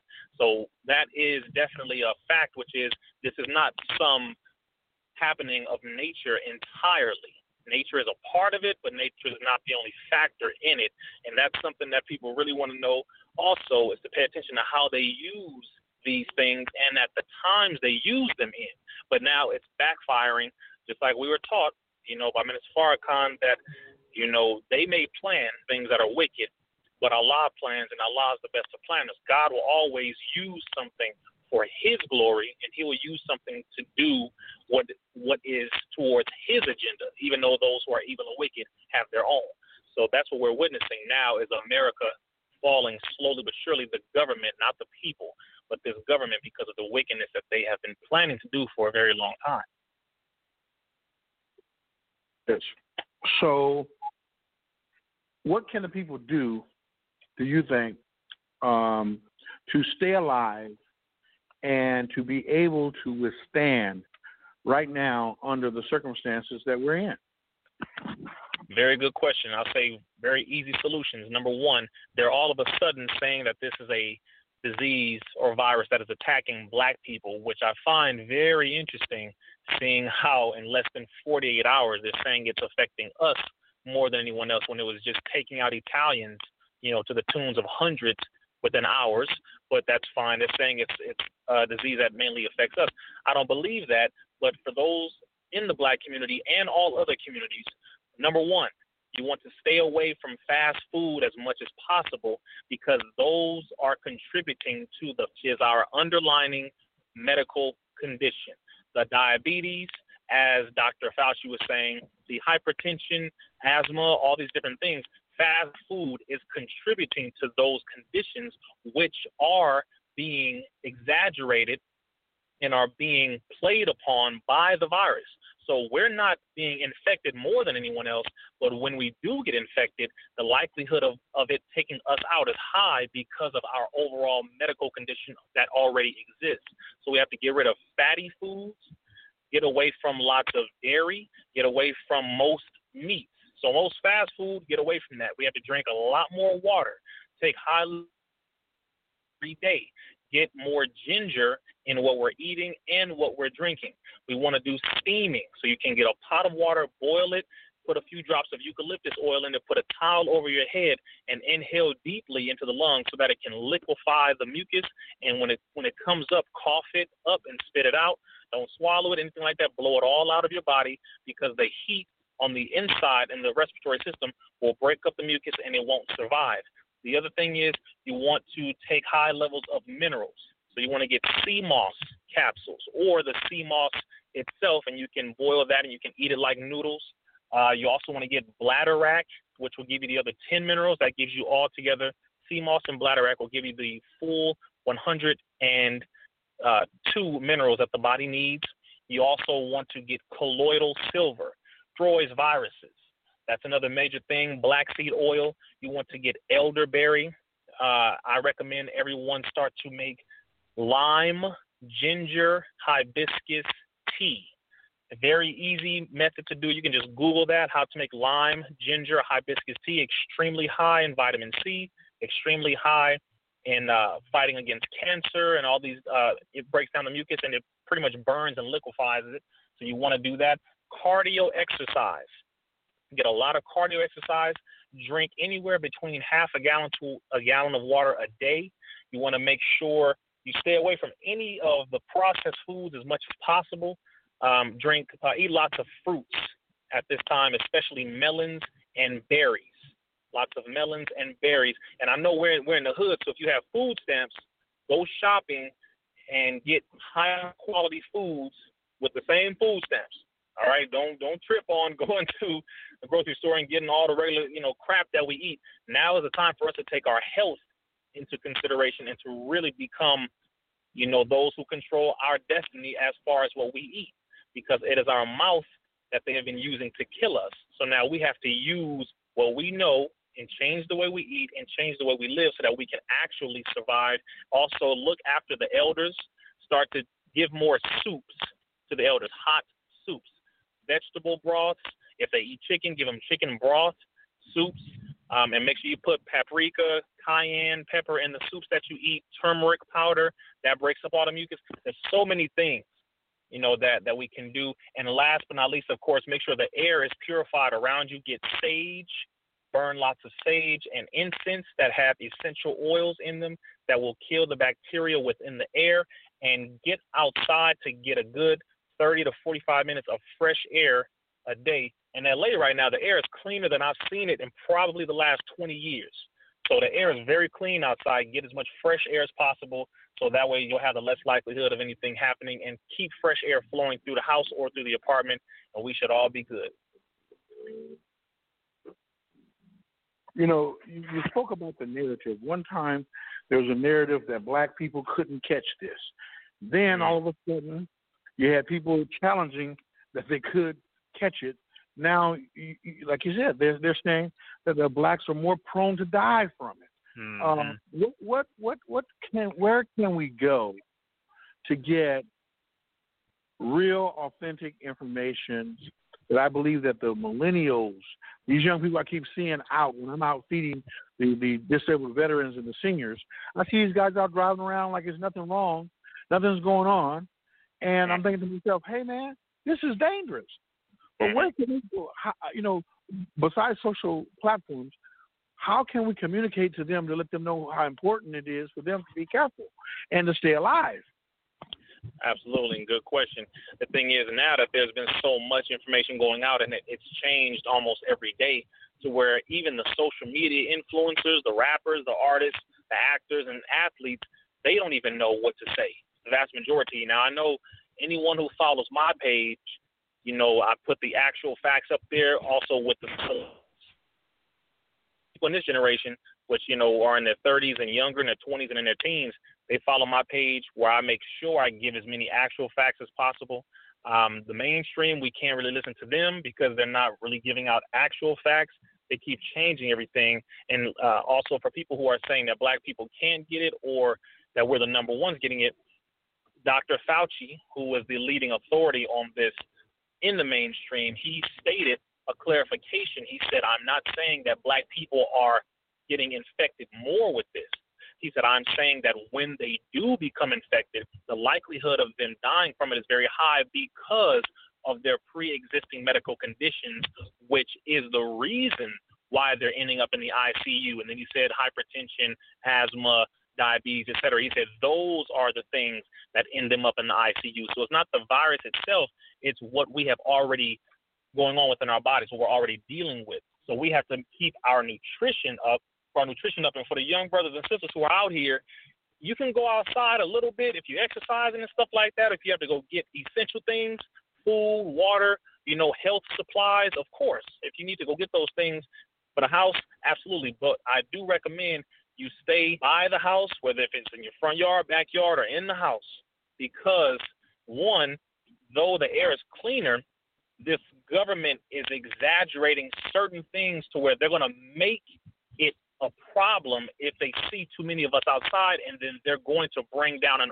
order to send out, you know, the National Guard, to send out, you know, to to order or put down an executive order uh, for martial law. That's what we're playing with right now. So it's actually not just the virus. It's really if they keep seeing too much, too many of us out here, young brothers and sisters, you know, like like ourselves, they're going to use that as an excuse to tighten up on more rules and adjust more things and tamper with more of our freedoms. So we have to really be more responsible. Even if you want to go outside and all that, you just want to hang out. I feel you, but right now we have to be close, you know, to being inside of our homes because you know they're going to use this to do far more. So let's just be responsible. I want to thank you for being on the show, Neff. It's always good to hear you. And when I see you in the videos, now that you're taller than me, I still remember you as a little kid. I'm thinking to myself, he started growing. He just never, he never stopped. Right. but I, I'm I'm just so proud. I was over um, at the Celebrity Center and over uh, on on Hollywood uh, getting the uh, Way to Happiness, and Mm-hmm. um, lots of people asked about you. Uh, when I'm over at Citizens Commission on Human Rights, they always ask about you. And I tell them, oh, he's a big time guy now. I was, you guys are gonna have to go to a booking agent to get him to come and speak now. Oh, Neff, I know man. you- I know you only had a few minutes, so I, I want to just thank you for calling in. I'll stay in touch with you, and we'll put your website, uh, we'll put your social media on our website, so that uh, our Blog Talk uh, uh, followers, our, our young people, can can tune in to you too. Thank you for bringing being a light in a, a beacon of light in the darkness for our young people, and you definitely have stepped up as a youngster. And I know that Reverend Johnson is really, really proud of you, son. Absolutely. I appreciate you, Unc. Love you. Love you more, son. Wow, we're we're. I mean, you're talking about a all-star slam. You know, uh, we've had guests that that has, have given you the information that we think is most paramount to you surviving during this time. Uh, we, I mean, we just we're going to just keep doing it because that's what we have to do.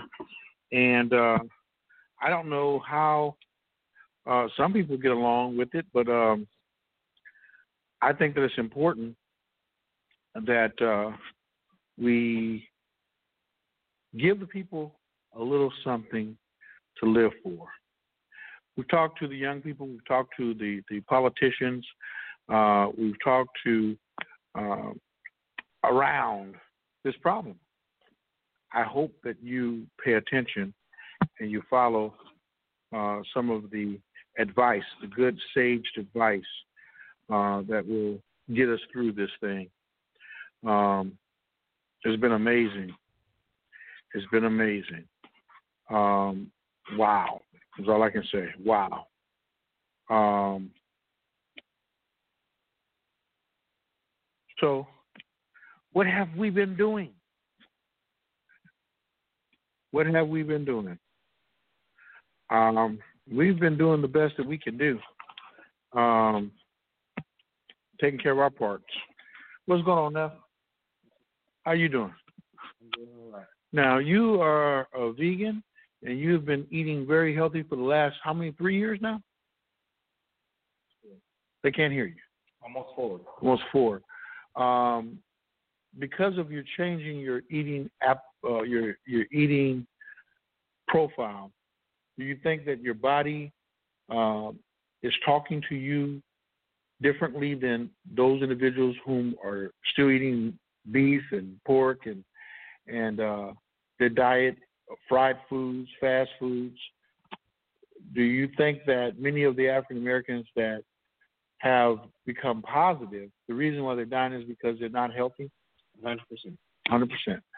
And what do you think about this notion that uh, a vaccine would help the people? Would you take a vaccine? No. I wouldn't take any vaccine. I don't take any shots. So, tell me about your diet. Tell me what you eat that makes you healthy. Um, I start my day off with my basic protein shake, 30 grams of protein. Um, from there, I continue to have just my basics of beans, some type of protein as far as beans go, fruit, things like that to snack on. A lot of nuts, different almonds, uh, peanuts, um, cashews, whatever type of nuts. Then uh, I'll have a meal that will consist of something that just has high protein in it, uh, mixed vegetables, things like that.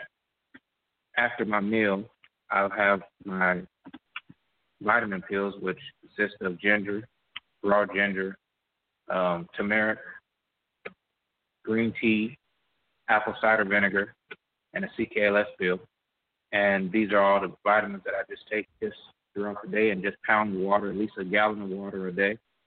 Um, I try to make sure I stay away from sugar, like soda, uh, different juices. That's that consists this, that consists of a lot of sugar. Yeah. You, you you were able to tell me that some of the drinks I was drinking uh, consist of a lot of raw sugar uh, in the drink. Right. What, what what drink would you say have the most sugar that most people don't even know, and they're drinking it on on a, on a average day? Uh, You know, just drinking because it, they think it's a cool drink to drink. I think all of the fruit juices, fruit type juice, Apple like juice, apple grape juice. grape juice. You see this thing that says 100% juice, Right. but then when you read the ingredients, it's different. Okay. So the juice is a portray is portrayed as being healthy and you can drink it and drink it, but that's just filled with syrup, sugar and syrup, Right. and and it's it's not healthy for you. So it's one of those things that best to just stay away from it.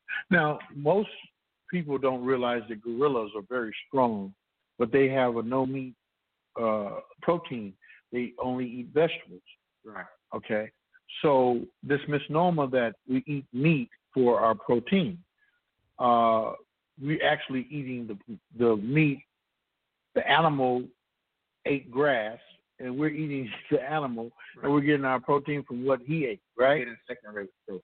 Right. So you can get your own protein the same way the animal that you're eating has protein. But instead, we've uh, convinced ourselves that it's better to eat um, secondhand protein. So we eat beef, chicken, and all these other things, and we put lean on the package to make you think you're eating healthier. Or we eat turkey and think that's any different. Hmm. So you also now that you can't go to the gym because of the the uh, the situation that we're in, you think it's important to still exercise? Yes, we should. We should at least do some type of exercise every day. I mean, I I jump rope for 20 minutes, and then I do my basic um, drills that I would do in class. You think that if you keep your lungs healthy, if you do contract this virus, you can beat it. Right. I I, I agree, 100 percent. Most people who are healthy, if you get this, you won't even know, and it'll fall right off of you. Right. But the people who are getting it and they're dying and they keep bringing them up, it's because they're unhealthy. You already was knocking on that door. Right. So, in this situation, what advice would you give to millennials that are not uh, working, that are not uh, a first responder, that are, you know, that I keep seeing when I'm out feeding the people. We're out doing, you know, this work that it seems like nobody wants to do, but we keep seeing these people driving by and partying. Well, what advice would you give them? First, if you're not out to help someone, a family member, or someone that needs the help, it's best to just stay out the way and just stay inside. And uh, definitely, while you're inside and, you, and you're not traveling and, and, and going out and just doing, um, you know, random stuff, change up and watch your diet. And because even though you may not realize it, um, you're still not getting as much activity as you normally would. So by staying inside like this, if you keep your same eating habits, you're gonna come out that house a lot heavier and a lot, a lot more uh, uh, at risk of being captured by this uh, virus because your diet is just gonna be off. And it's you know, so check your diet, um, and don't wait till you get sick to take vitamins. They don't do anything um, to help you when they give you medicine once you're already sick. You got to get the stuff in your body before you get sick, so that way the the virus can't have an effect on you.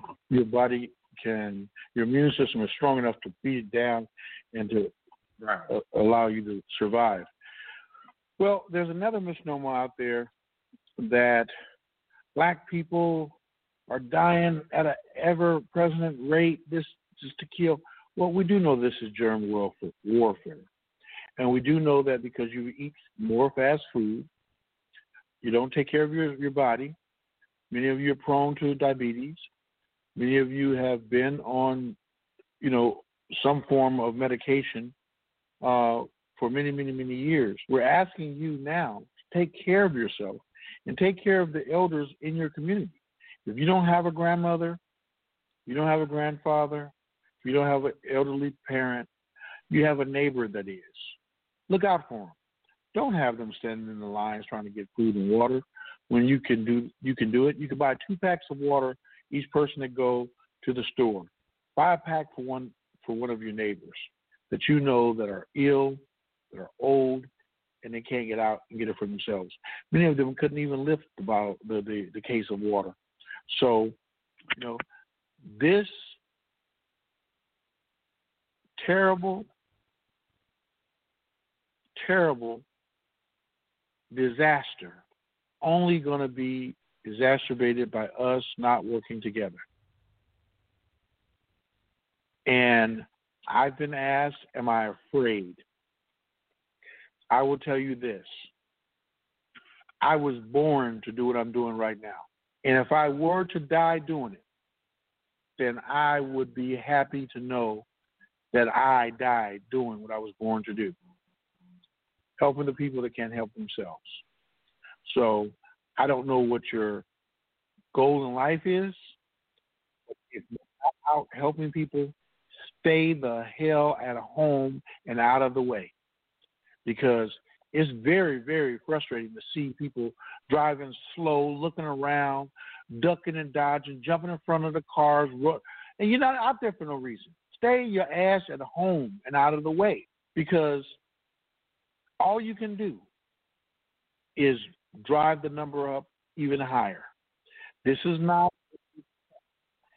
this is the real thing. People are dying and they're dying fast. And regardless to what you've heard, it's true. It could be you, Nick. Thanks for tuning in to the Ombudsman Press Show. I'm your host, Bishop L.J. Guillory. I appreciate you. I will be back on Monday with the Marvelous Monday Show with my co-host, Dr. Shirley McKellar. Thanks for tuning in. We'll talk to you later.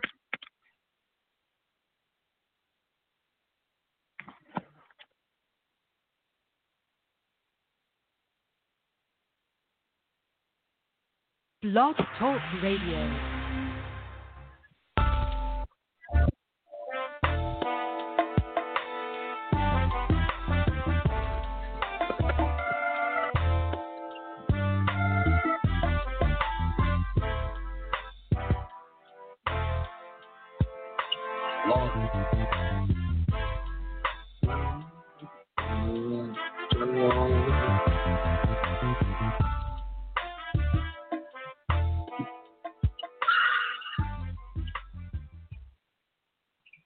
I love it. I love the way the intro comes in for the show. I love it for the fact that I'm able to enhance and increase the level of the content that we're putting out at the Gumbo Talk Show. I am ecstatic that we have people like you that choose to tune in and listen, and some of you watch the show each and every week. It would not be a talk without someone listening to it. And so, if you don't think I am, I want you to hear it from the horse's mouth. I am grateful for you tuning in and being a part of the Gumbo Talk Show with yours truly, the Gap to Guru of Gumbo. Hey, Sierra, welcome to the show and glad you're tuning in. Listen, if it was anybody else, they'd be lying to you when they said it. But you can see me here and you can hear me there and see me there that we are grateful to still be here and we're pushing five years. It'll be five years in a few more weeks. June, the third week of June, it will be five years of doing the show live.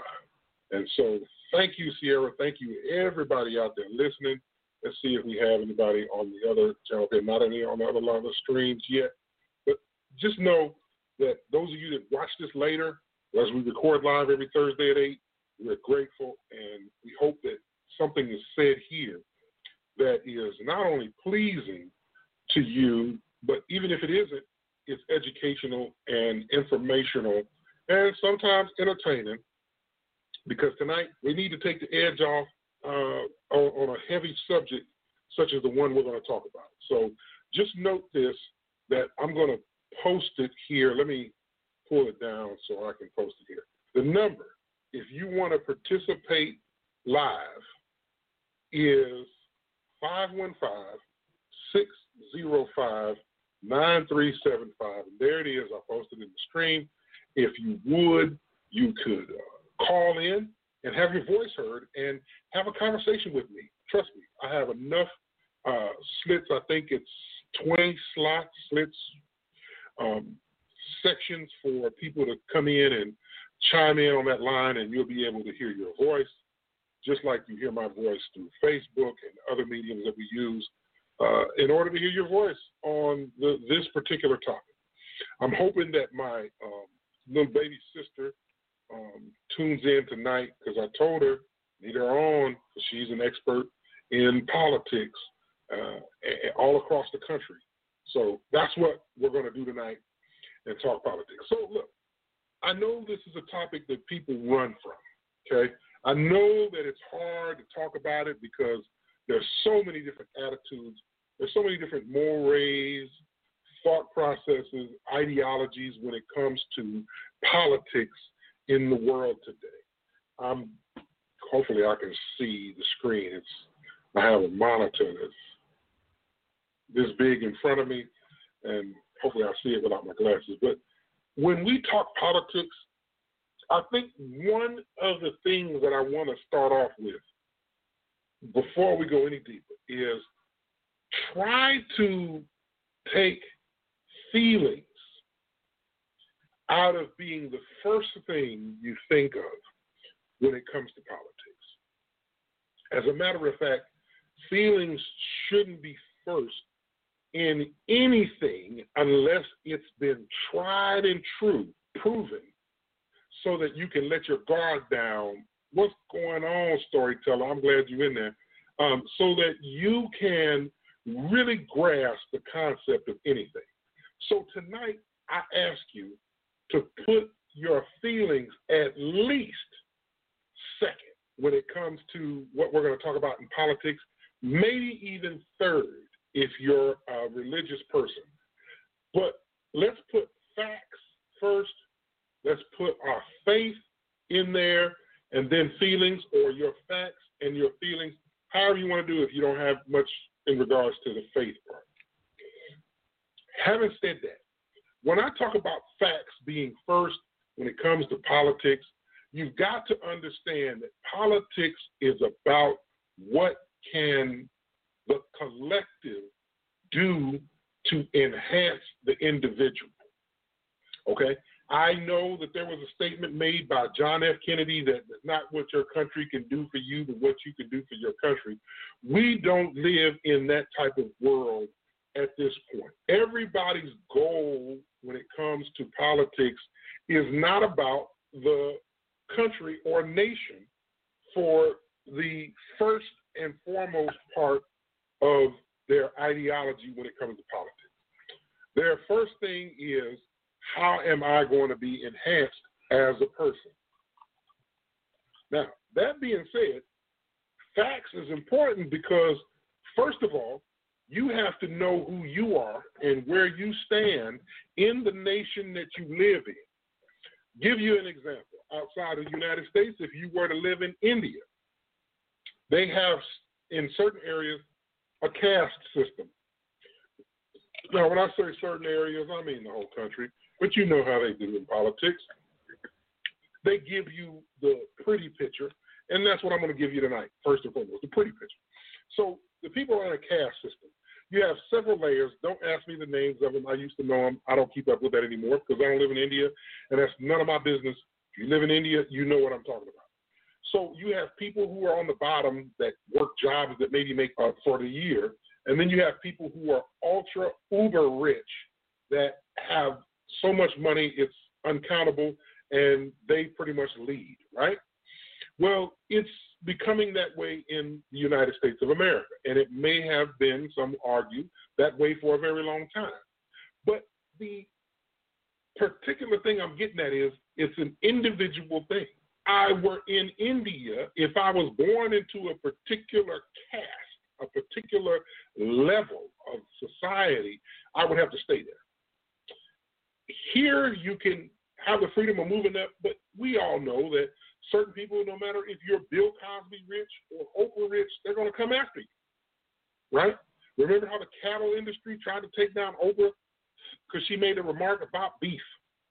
Well, you see what they did to Bill Cosby when he tried to buy NBC. Now, I'm not negating the fact that this man may have drugged and took advantage of women. I don't know. It's kind of hard for me to believe somebody so rich did that, but maybe, maybe it happened. I don't know he got convicted of it and he's doing time in prison. So there you go. He's paying the time for the crime. All I know is that a, a black man in America is born black. You can't change your skin tone no matter how much you change your voice. To sound like this, I want to tell you, my name is Brandon Johnson, and I'm here to tell you the biggest thing. You don't have to do that, people. You can talk in your native tongue as long as you're educated, knowledgeable, and have a reasonable portion of wisdom you will be able to maneuver around this system. And trust me, you don't get any higher trying to sound like you're somebody else. The reason why y'all hear my voice sound like it does, I'm from Illinois. I'm not originally from Texas. The South has taken me over, but my body still and my mind still has portions of Illinois in it. So when I speak, sometimes my vernacular, the words that I say are pronounced. So people think I'm in either education or I'm a preacher. Okay? I just so happen to be both of them. But that's not important. Important is the fact that I can communicate with you. And no matter which language you speak, whether it's this, that, or the third, even Spanish, I'm going to get down with you. Okay? That being said, when we come to politics, about how the systems are and how things are and how you know who you are. Let's grasp the concept of the rudimentary reason why we have the current system we have when it comes to politics. Ooh, we man. That right there was strong. So, having said that, let's say this. The whole reason we have a governmental system that looks like the way it does now is because at the root, at the birth before the birth of this country, before the birth of what we know as a country, when this was just people that had come over here and said, we're going to colonize this area where my ancestors was already at, chilling, doing their thing, raising all kinds of animals and corn and living off the land, there began to be a system of checks and balances. And the checks and balances was all about how do we keep ch- people in check and we balance our budget. So you had poor people or workers, and then you had rich people or providers, if you will. So you had the consumers and the manufacturers. No matter what they were manufacturing, whatever it was, when people who were poor, who were workers, wanted answers, and there was many more workers than there were manufacturers, producers, and the rich. The rich got tired of hearing about the poor people. The poor people started saying stuff like, well, we're not going to do the work if we don't get an answer for some of these questions. The birth of a country began. What happened was the people who were willing to listen to the rich and were given a sense of you could one day too move up out of the poor part to become rich. They said, we're, when I say they, I mean the rich. They said, and the rich just happened to be the powerful, right? Because they had the land and they had the jobs. Um, and they could create more and more wealth from all the wealth they had. So the rich said, okay, we're going to make y'all what we now know today as the middle class. And what the middle class's purpose was is to stand in the gap between the rich and the poor. The poor now had somebody who could relate to them to tell them things that they could trust. And the rich now had a buffer to have the poor people tell the people that they were comfortable with something without them being bothered with it. And then they could, in essence, pay the middle class to do the things that they were tired of doing, that they didn't have time for doing that was beneath them. And every now and again, you catch a person in the middle class that would do whatever the rich folks, whatever the powerful folks say, and lie to the poor people. So that's how we got politics. Politics was all local because it was all about the people and the power. The people with power usually had money, property, and and influence, and the people without power, who made up the majority, usually were the ones that uh, didn't make much, and although there were many of them, they really had a muffled voice. And then from there, we got everything else. And we got voting and things we know today in politics and how people get into politics. We got all that system from, from that rudimentary uh, beginning.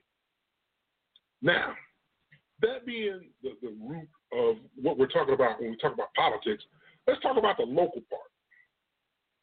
A lot of us turn out in droves for national elections. Coming year will probably be the biggest turnout, no matter of a virus or a bacteria or a natural disaster, which that might come because you know voting is during hurricane season um, and the end of tornado season. When we turn out in 2020 this year for November, it'll be tons and tons of folks. I mean, millions of people voting. One, because we got a jackass in the White House. Let me go ahead and put that out there. This some bitch is dumb. Okay, this dude here. I, am looking at these news conferences, or at least snippets of them, because I can only tolerate so much of them for for so long um, on a daily basis. Um, let me tell you, every day I am surprised at how dumb can get dumber. I don't know how I get surprised because I think I'm ready. My mind, my heart, my soul, all in this noggin. All three of those things. I say to myself, Lord, today is going to be the day uh, I'm gonna hear something crazy, but I'm used to it. And then I hear it, and I'm like, I wasn't ready. I was not ready for that dumbass comment. I sat there and watched the conference one day. The other day, I don't know if it was yesterday, day before yesterday. This uh, this president of ours said, "I'm going to cut off pay. I'm gonna cut off the funds we give to the WHO, and I'm gonna cut them off something, somewhere to use." Then a reporter asked him about it, and he said, "I didn't say that." And another reporter said, "You just said that," and he said, "No, I didn't." And I said to myself, we must look dumb. We must be sheep because we just follow whatever the one in front is doing, and we'll follow that one off the cliff. Dumb shit. You hear me? Dumb. I'm like, dude, you can't blow the smoke off my head. So when I think about those those kind of remarks from a politician, um, I wish I could go heavier into it.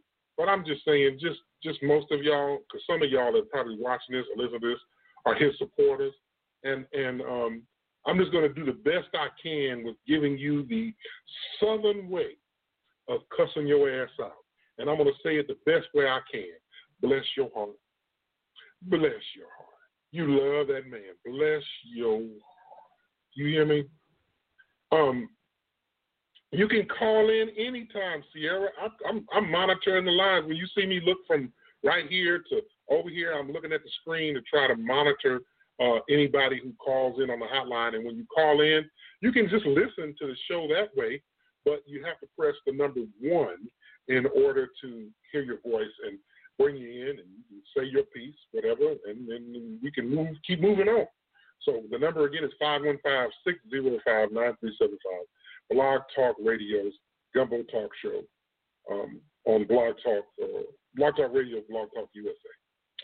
So that being said, uh, buffer is the middle class. The middle class is shrinking. We have more and more poor people when we have more and more rich people. And that's where the great divide comes from because we have more poor people and more rich people, and there's still that buffer there that isn't really doing much for us because now we have rich people running politics. Most of the people in the Congress and the Senator, uh, the, Sen- the Senate are rich. Um, most of them were very wealthy before they got in there, if not 99.9% of them very wealthy. They're either attorneys, most of them are attorneys, or they were doctors or rich in some kind of enterprise before they got in there because it takes a lot of money to get votes. It takes a few million dollars to become a senator. It takes hundreds of millions of dollars to become a president. It takes a, a million or a few hundred thousand to become a congressman. It takes tens of thousands to become a state and or uh, state senator and or state congressperson. So, you know, and it takes a couple of grand to become a local um, commissioner in a county or whatever you call it in your county. And for some people, hundreds, if not thousands, to become a city council or alderman or tribesman or whatever it. Takes money to do all that. So anyway, back to this thing where, where the buffer. The buffer is leaving. And now we have the rich people controlling all the politics. They're not listening to the poor people because the buffer is gone, and people who have money don't listen to people who don't. And it's not as important to them to listen to them. So, what we need to do is build up our wealth. Now, I wasn't really going into all the solutions, but I, I can't help it because I don't think problem based. I think solution based. And what we have to do is build our wealth. We need more and more businesses. If you can apply for these coronavirus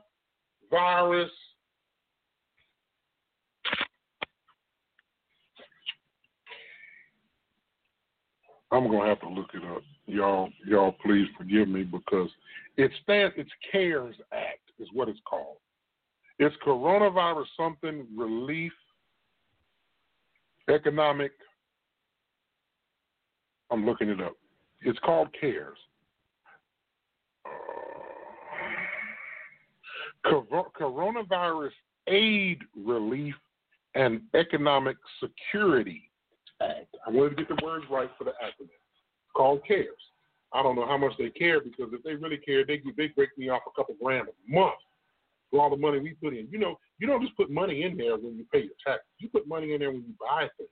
You put money in there when you um, just because you're a citizen, your social security number, they can wage against a bank because you're a member of this organization, this business, this entity with your social security number, you already generate money for this country. That's what they use to get money in bonds for other countries when they borrow trillions of dollars to help us out with things like they did with China. They use social security numbers. Look, we have X amount of people. That's why you hear that 330 million something people live in this country because 330 million pay like they weigh with just the fact that they have a social security. And China, of course, has billions of people, over a billion people.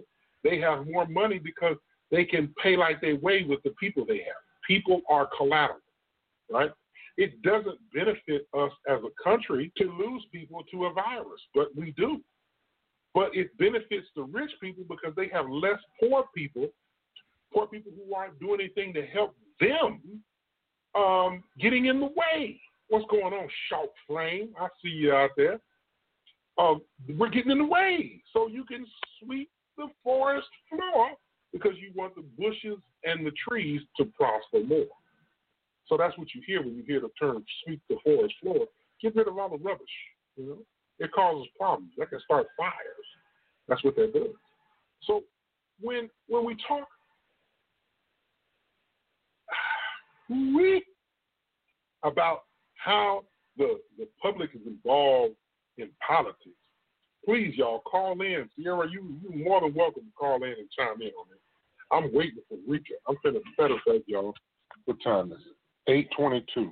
I'm finna text this, this girl as we speak.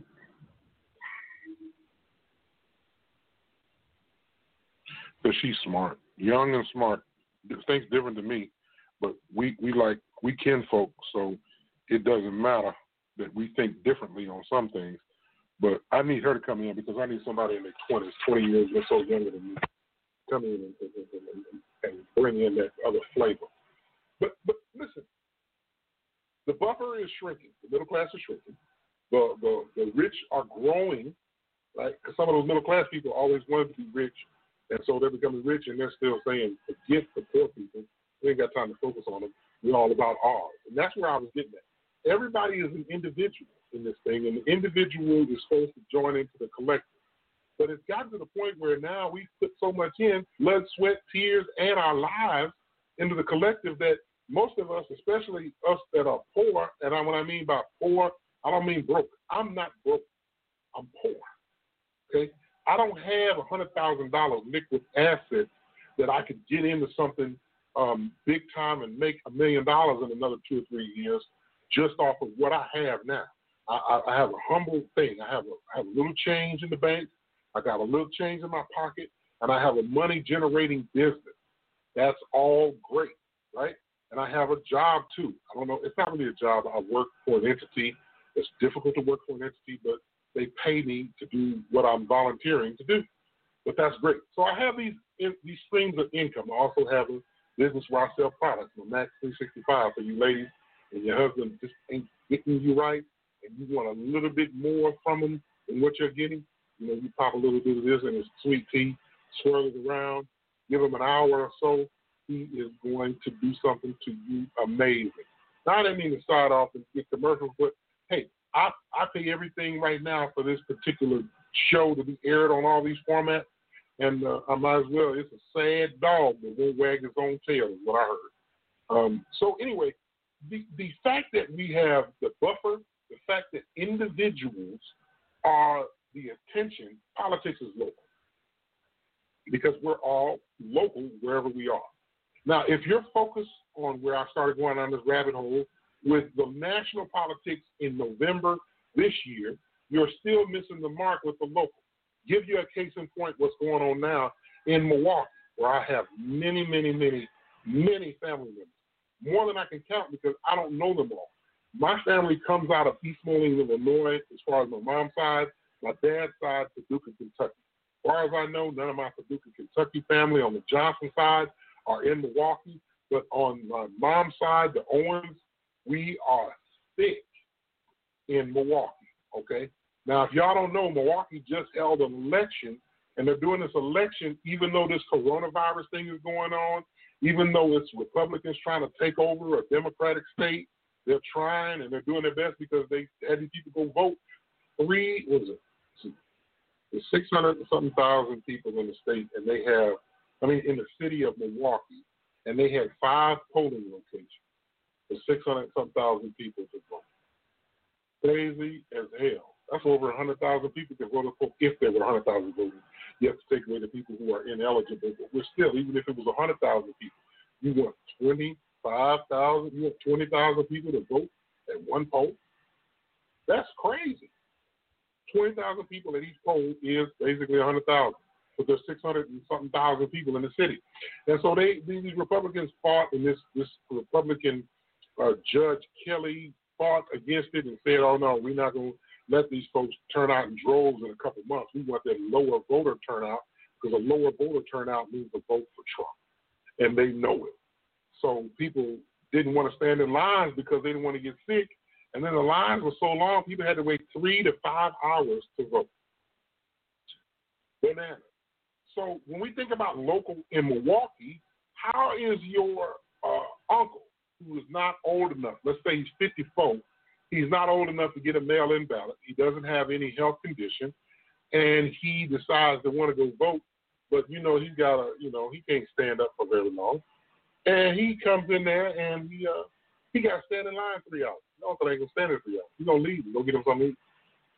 I don't know if that's you, Sierra, but if whoever that is that tuned in on the line, if you want to chime in and speak, hit the number one. That way I know you want to speak. So anybody who calls into that 515 605 9375, I see you, but I don't add you in unless you do what you just did.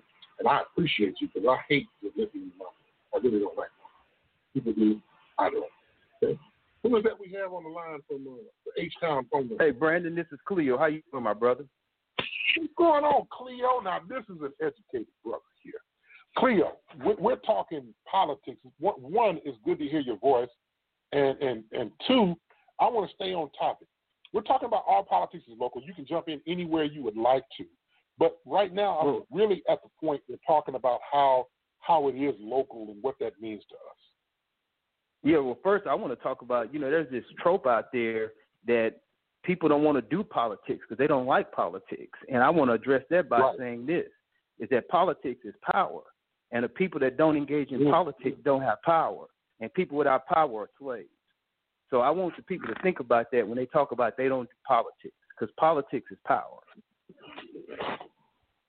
Let's go a little deeper. Come on, tell us. Tell us. Tell us what kind of power does a person have when they participate at even the most lowest level, which that is just voting, not voicing your opinion, but just casting your vote.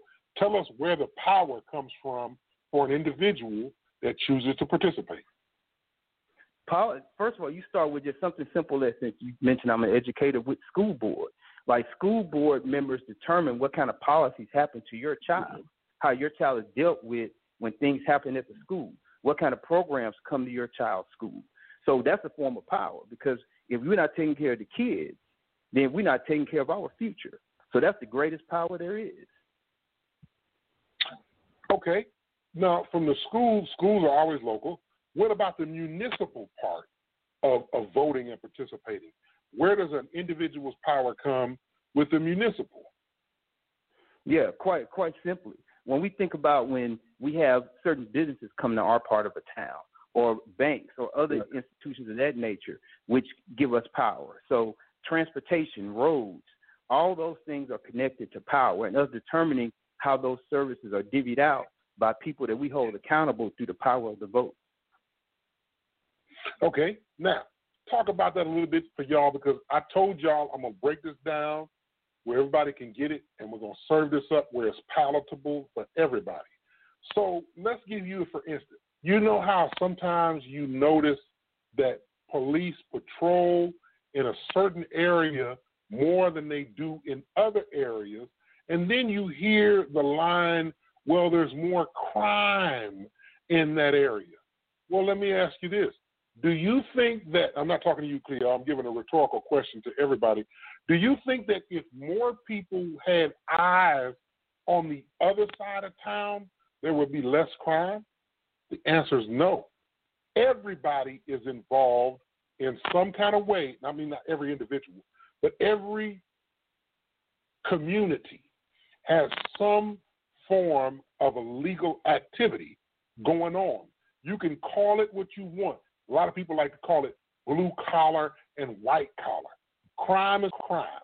If there were police on the other side of town, like they were on this side of town, I'm just saying that as if I live on the side of town with police patrol. But you get what I'm saying? There would be a lot of pulling over of people there too, and hence a lot more opportunity to create an avenue for an arrest, which goes down in the books as crime. So with local politics municipally, when the city, if you're concerned about with what's going on in your neighborhood and why things aren't so good, then who are you voting for for your local person to represent you when it comes to your city? And if that person isn't someone that's representing you or doing things that you feel are helping to even the, the playing field, make things more not equal, but equitable to us and them, whoever them is, um, then you are actually part of the problem if you're not voting, like Cleo says, because it is something that helps you figure out stuff not only for your kids, but stuff for you, your brother, your sister, your cousin, your aunt, your uncle, your grandma, your grandpa, your mom and dad, right? So, so what else you got to comment on, Cleo? You you on here, man? We we can talk. We got another thirty minutes or so. I I, I love to have feedback and communication. I'm hoping Sierra. She mentioned the comment. Oh, she Cleo dropped off. That's okay, brother. You can call back in. I'm I'm, I'm monitoring the lines. I do everything. Producer, um, whatever you want to call it. Boom. Look at it. I'm controlling the I'm controlling the audio. I'm controlling the visual. You know, I, I can even I, I even have control of the lighting. You know what I'm saying? That's me. It's all me. So I'm here. So so anyway, you have all these things that are aspects of politics just right in your backyard. Let's not even okay. Let's go to another level, the state level and the county level. Your taxes. That's where your big taxes come from, right? The roads and bridges, the the the um, security when it comes to criminal justice. We pay for these folks to work on these roads. Why do we have potholes, right? And, and we're paying them to work on. Uh, when it comes to criminal justice, why are they picking on our people when they pull us over? Our voices are being heard. See, people don't pick on folks in areas where the politicians say, hey, police chief, police commissioner, uh, whatever you are, uh, sheriff, um, my constituents are saying that your officers are doing X, Y, Z, and you know your review is coming up. Now, the sheriff is elected. Mo- most chiefs are appointed or hired in by a city, a municipality. But trust and believe that if the sheriff has deputies out there and the sheriff gets elected in and you say, hey, look, we got 100,000 people that's willing to vote you up out of here. We have 100 people, no matter what size county you live in. I don't care if it's 100 or 100,000 to get a sheriff in, or a million in a large city like maybe New York or whatever. But if you're not uh, in the in the know of who these people are, you're gonna be left out, and it's real easy to get left out. So if your voice isn't heard, not only at the polls to get the people in that are going to do for you what you want done as an individual for the collective, and then the collective to pay you back for saying, you know, hey, look, I want these sanctions or I want this lifted off of me. I don't want to deal with this bullshit no more. Your voice is not being heard. But it's only heard because you know who they are. Now, I'm a firm believer that every person needs to know who every one of their elected officials is. I know who my city councilman is. His name is Ray Wade. I know who the mayor is. His name is Andy Mack. I know who my who's the next level. My county commissioner is. Shannon Brown. I know who my county judge is, Bill Stout. Next level, uh, state congressman, Jay Dean, former mayor. State senator, Bryan Hughes. Uh, congressman, oh shit, Louis Gohmert. State senators, we have two. They cover the whole state. There's no half and half. We have um, Ted Cruz and what's that other name? John Cornyn. And then you move up from there, the whole statewide, you have Greg Abbott as the governor. That's everybody that's politics, what I consider local, up to the state level. And then, and, and well, the U.S. Congress and the U.S. Senate. So that's state and U.S. And then above that, of course, is the coup de grace, um, this dumb some bitch. I, I can't even say his name because I don't want it to get any algorithms. But you know what I'm saying? Go say dumb some bitch. You know what I'm saying? That, that's all, I'm gonna leave that at. You know, if y'all don't like cussing, I understand, but that's the only word I can say because I don't like saying his name because if you put it out there in the atmosphere, it gets energy, and I don't want that energy to be turned into something that gives them a boost or his and, and them, his and him and his any kind of boost. So I keep, I don't want to say the name because I know that how algorithms work. Um, they hear it, they put it out there, and they they think that you're you're um, supporting them. And if I say his name, I don't want to support him. So I advise y'all to not even call him something else. Don't don't don't call him the name because even if you put it in the atmosphere in a conversation with people, that energy is out there and and and the, and the, and the universe. What is it? Because I was gonna type it. No, don't type it because you know if you type it, it goes in the algorithms and say, look at how many times his name was mentioned on Facebook. No, I'm not gonna. I'm not even gonna give him the privilege of hearing my name, my voice say his name. So politics is local. I named all my elected officials up to the state level, country level. Now, how is it that we don't have power? When I say we, I'm, I'm now referring to black folks in America, in places like Mississippi and Alabama. Hey, what's going on, Tay Rang Rang Randy Marie? Oh, I'm sorry. I, I don't know how to say that name, but I've never seen that name before. I don't know who you are, but I'm excited that you're here. So, hello. I don't know if you're a guy or a lady, so I don't say hi to guys. I only say what's up to guys. But if you're a lady, hi. I don't know. That might be very that might be very sexist or whatever, but I just don't say hi to men. I up like that. I'm sorry. But welcome to the Gumbo Talk. So now, as we think about all that stuff we talk about, our local officials and voting is important. I want to break down the solutions. A lot of our solutions come in the form of us simply casting. That's a lot of our solutions. That's not the only solution, though, in voting. So whether you vote or not, these people still represent you do you have, you're from New Zealand and you're a female? New Zealand, I love New Zealand. I love my Aboriginal bloodline that I have from that part of the world. So y'all welcome New Zealand to the house.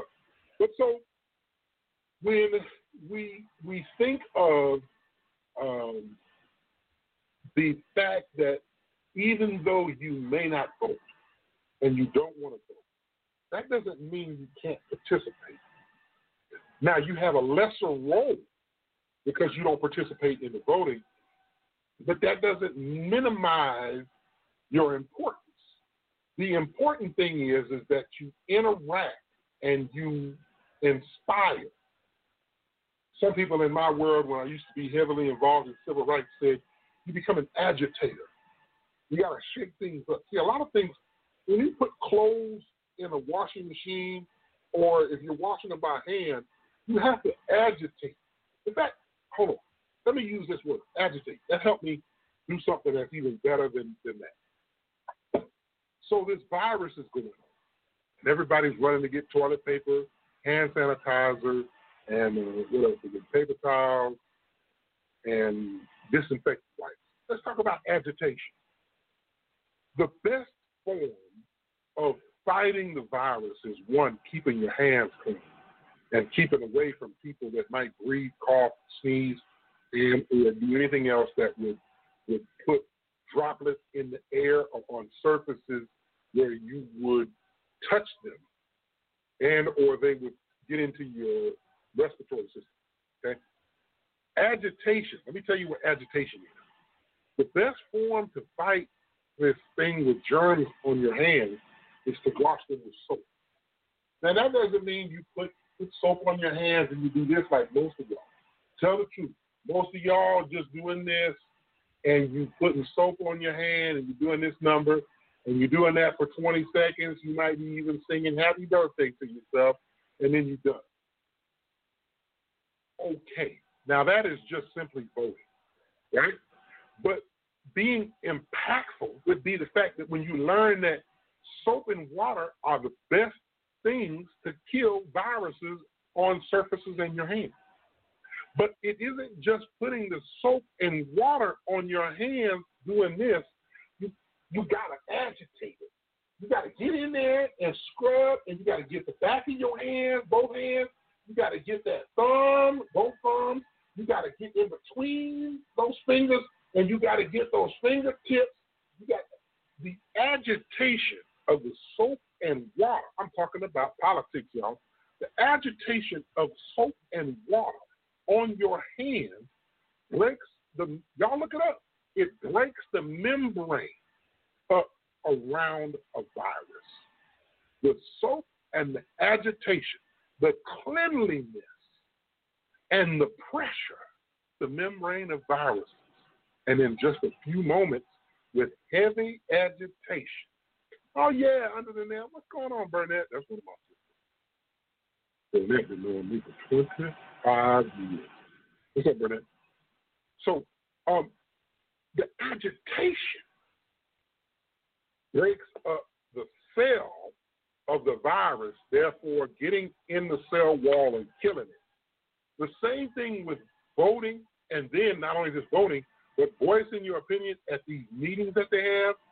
If, if you have not visited, see, I've visited not only my my my my, my council person, my mayor, I've visited the congressman, state congressman, the state senator's office. I know where they are in Austin. I know where they are in my community. And then I also visited their offices in Washington, D.C. I have not been to the White House. I don't have no plan on going until probably after January 2021. Uh, hopefully, but if, if then it might be January 2025 or whatever. But the point of it is, is that you've got to know who they are to know who you agitate. See, with Louis Gohmert, I agitate him, but I also know how to get to his staff. Let me tell you a secret. Louis Gohmert's staff in Washington, D.C., they like Whataburger ketchup. They can get Whataburger ketchup in Washington, D.C. because Whataburger ain't out there. But they produce Texas and they love Whataburger. Whataburger got their own kind of ketchup. Take that Whataburger ketchup to D.C. with you and take it in the dough. And you got a little ass or you got some information you want to give them, and watch how quickly that gets to the Congress. You see what I'm saying? It isn't always about the person that's in the office that you elect, but the people around them. I've always been friendly to receptionists and secretaries. I've always been friendly to them. The point of it is, is it's a relationship. It's not only a relationship with the individual, it's a relationship with the people around that individual. If you want to get closer to something, you got to get in there. You got to agitate things. You got to shake things up. Agitation isn't always a bad thing. Agitation is getting rid of stuff. Agitation is also introducing something new. When my clothes go in the washing machine, guess what that thing in the middle of it is? It's an agitator. The agitator shakes it around so that the soap can get in there and clean out all that grease that come off my body in there. See what I'm saying? And, and and then guess what? I got clean clothes that I put in the dryer. When I get a thank God I got a washer and dryer in my own house. I ain't got to go to the wash pit. See what I'm saying? So, um, yeah, Whataburger ketchup is the truth. I see you, Jessica. And Sierra, what you say? Being present and informed is essential. The more they see you, the better. The more you know, even better. That's right. That's right. So I don't know what you out of that uh, storyteller, but you know I just be talking. But there's some truth in that. So anyway, the agitation, getting to know you, knowing them. When you walk in the door, they already know they them on something, and they know you come. When I walk in the door, this, let me give y'all a story.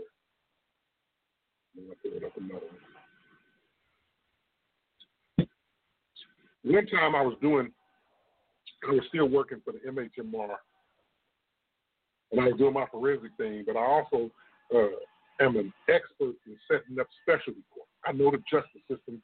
Not only do I know the justice system, I know how to set up specialty courts in the justice system. I know how to set up court dockets and all that. That's my that's one of my um, repertoires in my my tool. So leaving that there, I went to a conference down in Bastrop, Texas, and we were there, and we ended up having a legislative trip, and they wanted us to go talk to our senators and our congressmen in Austin, which is only a couple minutes down the road. So we got on all these charter buses. I think we had about ten of them. It was judges, district attorneys, probation officers, defense attorneys, everybody that works in drug treatment courts, mostly in the state of Texas, and then some of us who work in mental health treatment courts, and very few who work in veterans treatment courts, which are all specialty courts. We even have prostitution courts in the state of Texas. So um, they wanted us to load up on the bus, and we did, and we went to, our, to the legislative meeting. Well, this is a story. This is me. I go. I'm like, all hell. Here we go. I went through Leadership Longview back in 2007, and the main chief aide to Bryan Hughes, who's now a state senate, who was at the time a congressman in Mineola, Texas, and not a senator, his chief aide was a friend of mine from Leadership Longview all the way back to 2007. I think this story, what I'm telling you about, took place in 2016.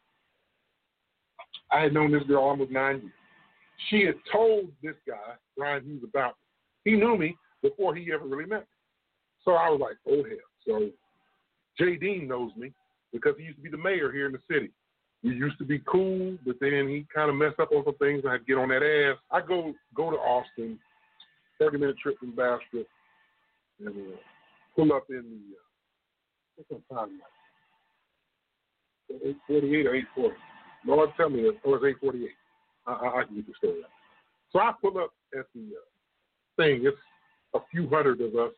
We all got on the same shirt. We go and we get in, finally get into the uh, to the Capitol building, and they're in session. Both uh, the Senate and the Congress, they're meeting. So I go to the office. I had never been to the office while uh, Dean was in the office, but I had been there when uh, Simpson, David Simpson, and I had definitely been there when uh, who was before David Simpson? Tommy Merritt was in there. Tommy Merritt and I, we got like this, right? We get in there, and all of us, and then it was a couple people from my area that were with me, and most of them know me because of the specialty court, because I'm in the specialty court thing. Yeah, all of them know me, and um, but not all of them know me, know me, but a few of them do. And uh, they knew at the time I was the president of the, the NAACP, right? So I'm not in there on that. I'm in there on my, my, my job thing, right? On on this on this organization I'm a part of for, for court. So when I get into the office, a, a guy I know um, from community work, his daughter is now the chief aide to the new congressman, uh, JD. So she sees me come in the office. She says, Hey, Mr. Johnson, how are you? I felt good about that. You know, I walk in the office, these other people with me. These people down in Austin know who I am, but they're from Longview. So I'm like, okay, know who I am. They've been around, been around a while. So I said, hey, how you doing? I forget the girl's name, and I'm not going to say her name because she was cool shit. Young, 20, 20, 21, something like that. And uh, there was this other aide that, that, that that walks around and does a lot of paperwork running. You know, he might have been even an intern. I think he was an intern. So they say, oh, "Are you here to visit uh, Congressman or whatever Dean, Representative Dean?" That's they call him Representative. Representative Dean, and I was like, "You Jay," you know what I'm saying? Call me, I ain't calling you, you know, title. You Jay. I know who you are. And Bryan, when I go see him, I'm not calling him Senator. I know Mr. Can call me Bryan. Okay? So um, long story short, they were in session in the chambers downstairs. And when I went, I knew that down there near there was the senator's office. So I said, okay, whoopty whoop. So dude, I forget his name, carries me. He walks me, and a couple other people they walk with me. They're from the area. They walk behind us. We walk, and he's talking. He's like, "Hey, uh, the people know you in the office. What do you do?" And I told him, blah, blah. I said, "But really, I'm just a cool cat. You know, I like to represent my people, and um, I don't take you know a whole lot of bullshit you know. And so he knew. You know, so he wasn't from Longview. He was from like Dallas, I think, but he was an intern, I think. So he said, "Well, such and such, the girl, I'm to tell your name, said that that that you, that I, you needed to get the rep, um, Mr. Dean, out of the thing." I said, "Okay, out of the chambers because they're in there listening in session to people talking about things that they're going to vote for legislation." And so he said, well, "What I'm gonna do? I'm gonna take you by by the senator's office." So he took me over there. I get in there. The people don't know me. I don't know many people. And, and so uh, get in there, and just so happened he wasn't in there either. But when we left, he was walking in, and he said, "Oh, there he goes." He said, "But he looks busy. He's walking fast." I said, "Don't worry about it. We'll stop." So I went over there and I introduced myself because we hadn't really met that much in person. And I said, uh, "Hi, my name is Brandon."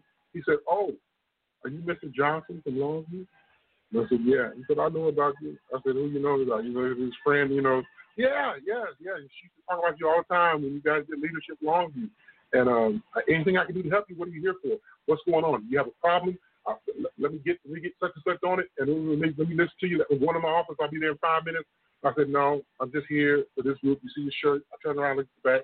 We just kind of want to let you know about such and such. I'm not really that hip on the thing against the marijuana, but we're going to get that changed because I think you need to lift the legislation on it. That was against the group's thing, by the way. And I said, I'm, I'm just basically here because uh, of this, and I just want to let you know that this is what I'm an advocate for, not just the other stuff. Because I, at the time, I was also the East Texas director for the state NAACP. I had a lot of roles in that thing, and, and, and that's not important, but he knew who I was, right? So he said, okay, anytime, here's my card. He turned it over. He wrote his own personal cell on it. Boom, boom, boom. I still got it in my phone. Um, and then we went to the chambers. J. Dean was in there. They're in there voting, right? I know I'm like five minutes in on the story, but I'm giving you a picture, right, of why politics is local and why politics is important and the relationship that you have with people. Now, mind you, I done been up and down this dude's back as the mayor his last couple of years in office because he was doing a lot of messing up. He didn't really care about this side of town, right? He just cared about his thing and he did whatever he wanted to do because he knew he was lamed up his last couple of years, I mean, three year terms that he served. So he was just doing whatever he wanted to do and did a lot of crazy stuff. I got on his ass. So what happened was a young man that was walking me around and taking the center off. We get to the chambers. I can't go inside. You can only go inside if you have something to say about the topic. I, and there wasn't any seats because it was busy. So we get in there, and I'm standing out in the thing. Now, there's a bunch of state troopers, right, at, at security, state troopers security, uh, the, the, the Austin Capitol, right? So the, the, the state troopers are all out there thick. Now, if you was a regular Negro, you get nervous, but I ain't nervous about nothing. I know who I am and I know what I stand on.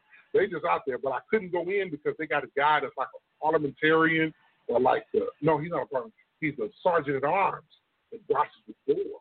If you know anything about them organizations like the uh, like the, the Masons and all that, they got people on the door. You can't come in and they're in session, right? They stop anybody from coming in. But the aides can go in and talk to the rep because that aide is that rep's right hand. There might be some news. So dude can go in. I'm standing outside talking to all of these people in the same white t-shirts are out there from all over the, the state, and we're just all talking to each other, whoopie, whoopie, whoop. And um, next thing you know, the white boy comes out and he says, I said, oh, I wasn't expecting him to come out. He said, no. He said, when I told him your name, he said, I'm to come out. I'm to tell y'all, this is not just me. This is you. This is the power you have when you build a relationship with your local politicians. This son bitch came out of there in like two minutes. They was in there finna vote on something. He comes out. He says, "Hey, Brandon, you know how they get when they turn red in the face, right? They turn red in face. They don't know. You know, you can kind of tell when they nervous and they uptight because they turn red. No offense to my New Zealand people, but you know how it goes. People get nervous when they pale skin and they turn red. So he comes out. He says, "Brandon, what's going on, man? What's the problem now? What can I help?" I said, "Ain't no problem." I said, "I'm here for this." I said, I left some paperwork in your office. I really would like you to vote for that stuff when it comes up. It's a no brainer. All the local judges, I said, Blabham, Charles, Simpson, uh, that was only one because it's like criminal stuff. When it comes to those specialty courts, that's the only courts that had it. An old boy that does the family court, I forget his name, he did it too sometimes down there in the 307. 307. Greg I can't remember his name. But anyway, I said, boom, boom. I said, they all support it. I said, we need you to vote for this when it comes up. He said, done. They're like that. And he shakes my hand. He says, so how you been? I said, I'm all right. I said, you know, you don't have to go through all these motions. You know, we know how we feel about each other. This is about business. This is about helping out the constituents. You know how you are about the drugs. You know, he was a big person in getting that K2 made illegal in Texas because of what happened to the guy at Pizza King. You know, the grandson of the Pizza King owner died from smoking that K2.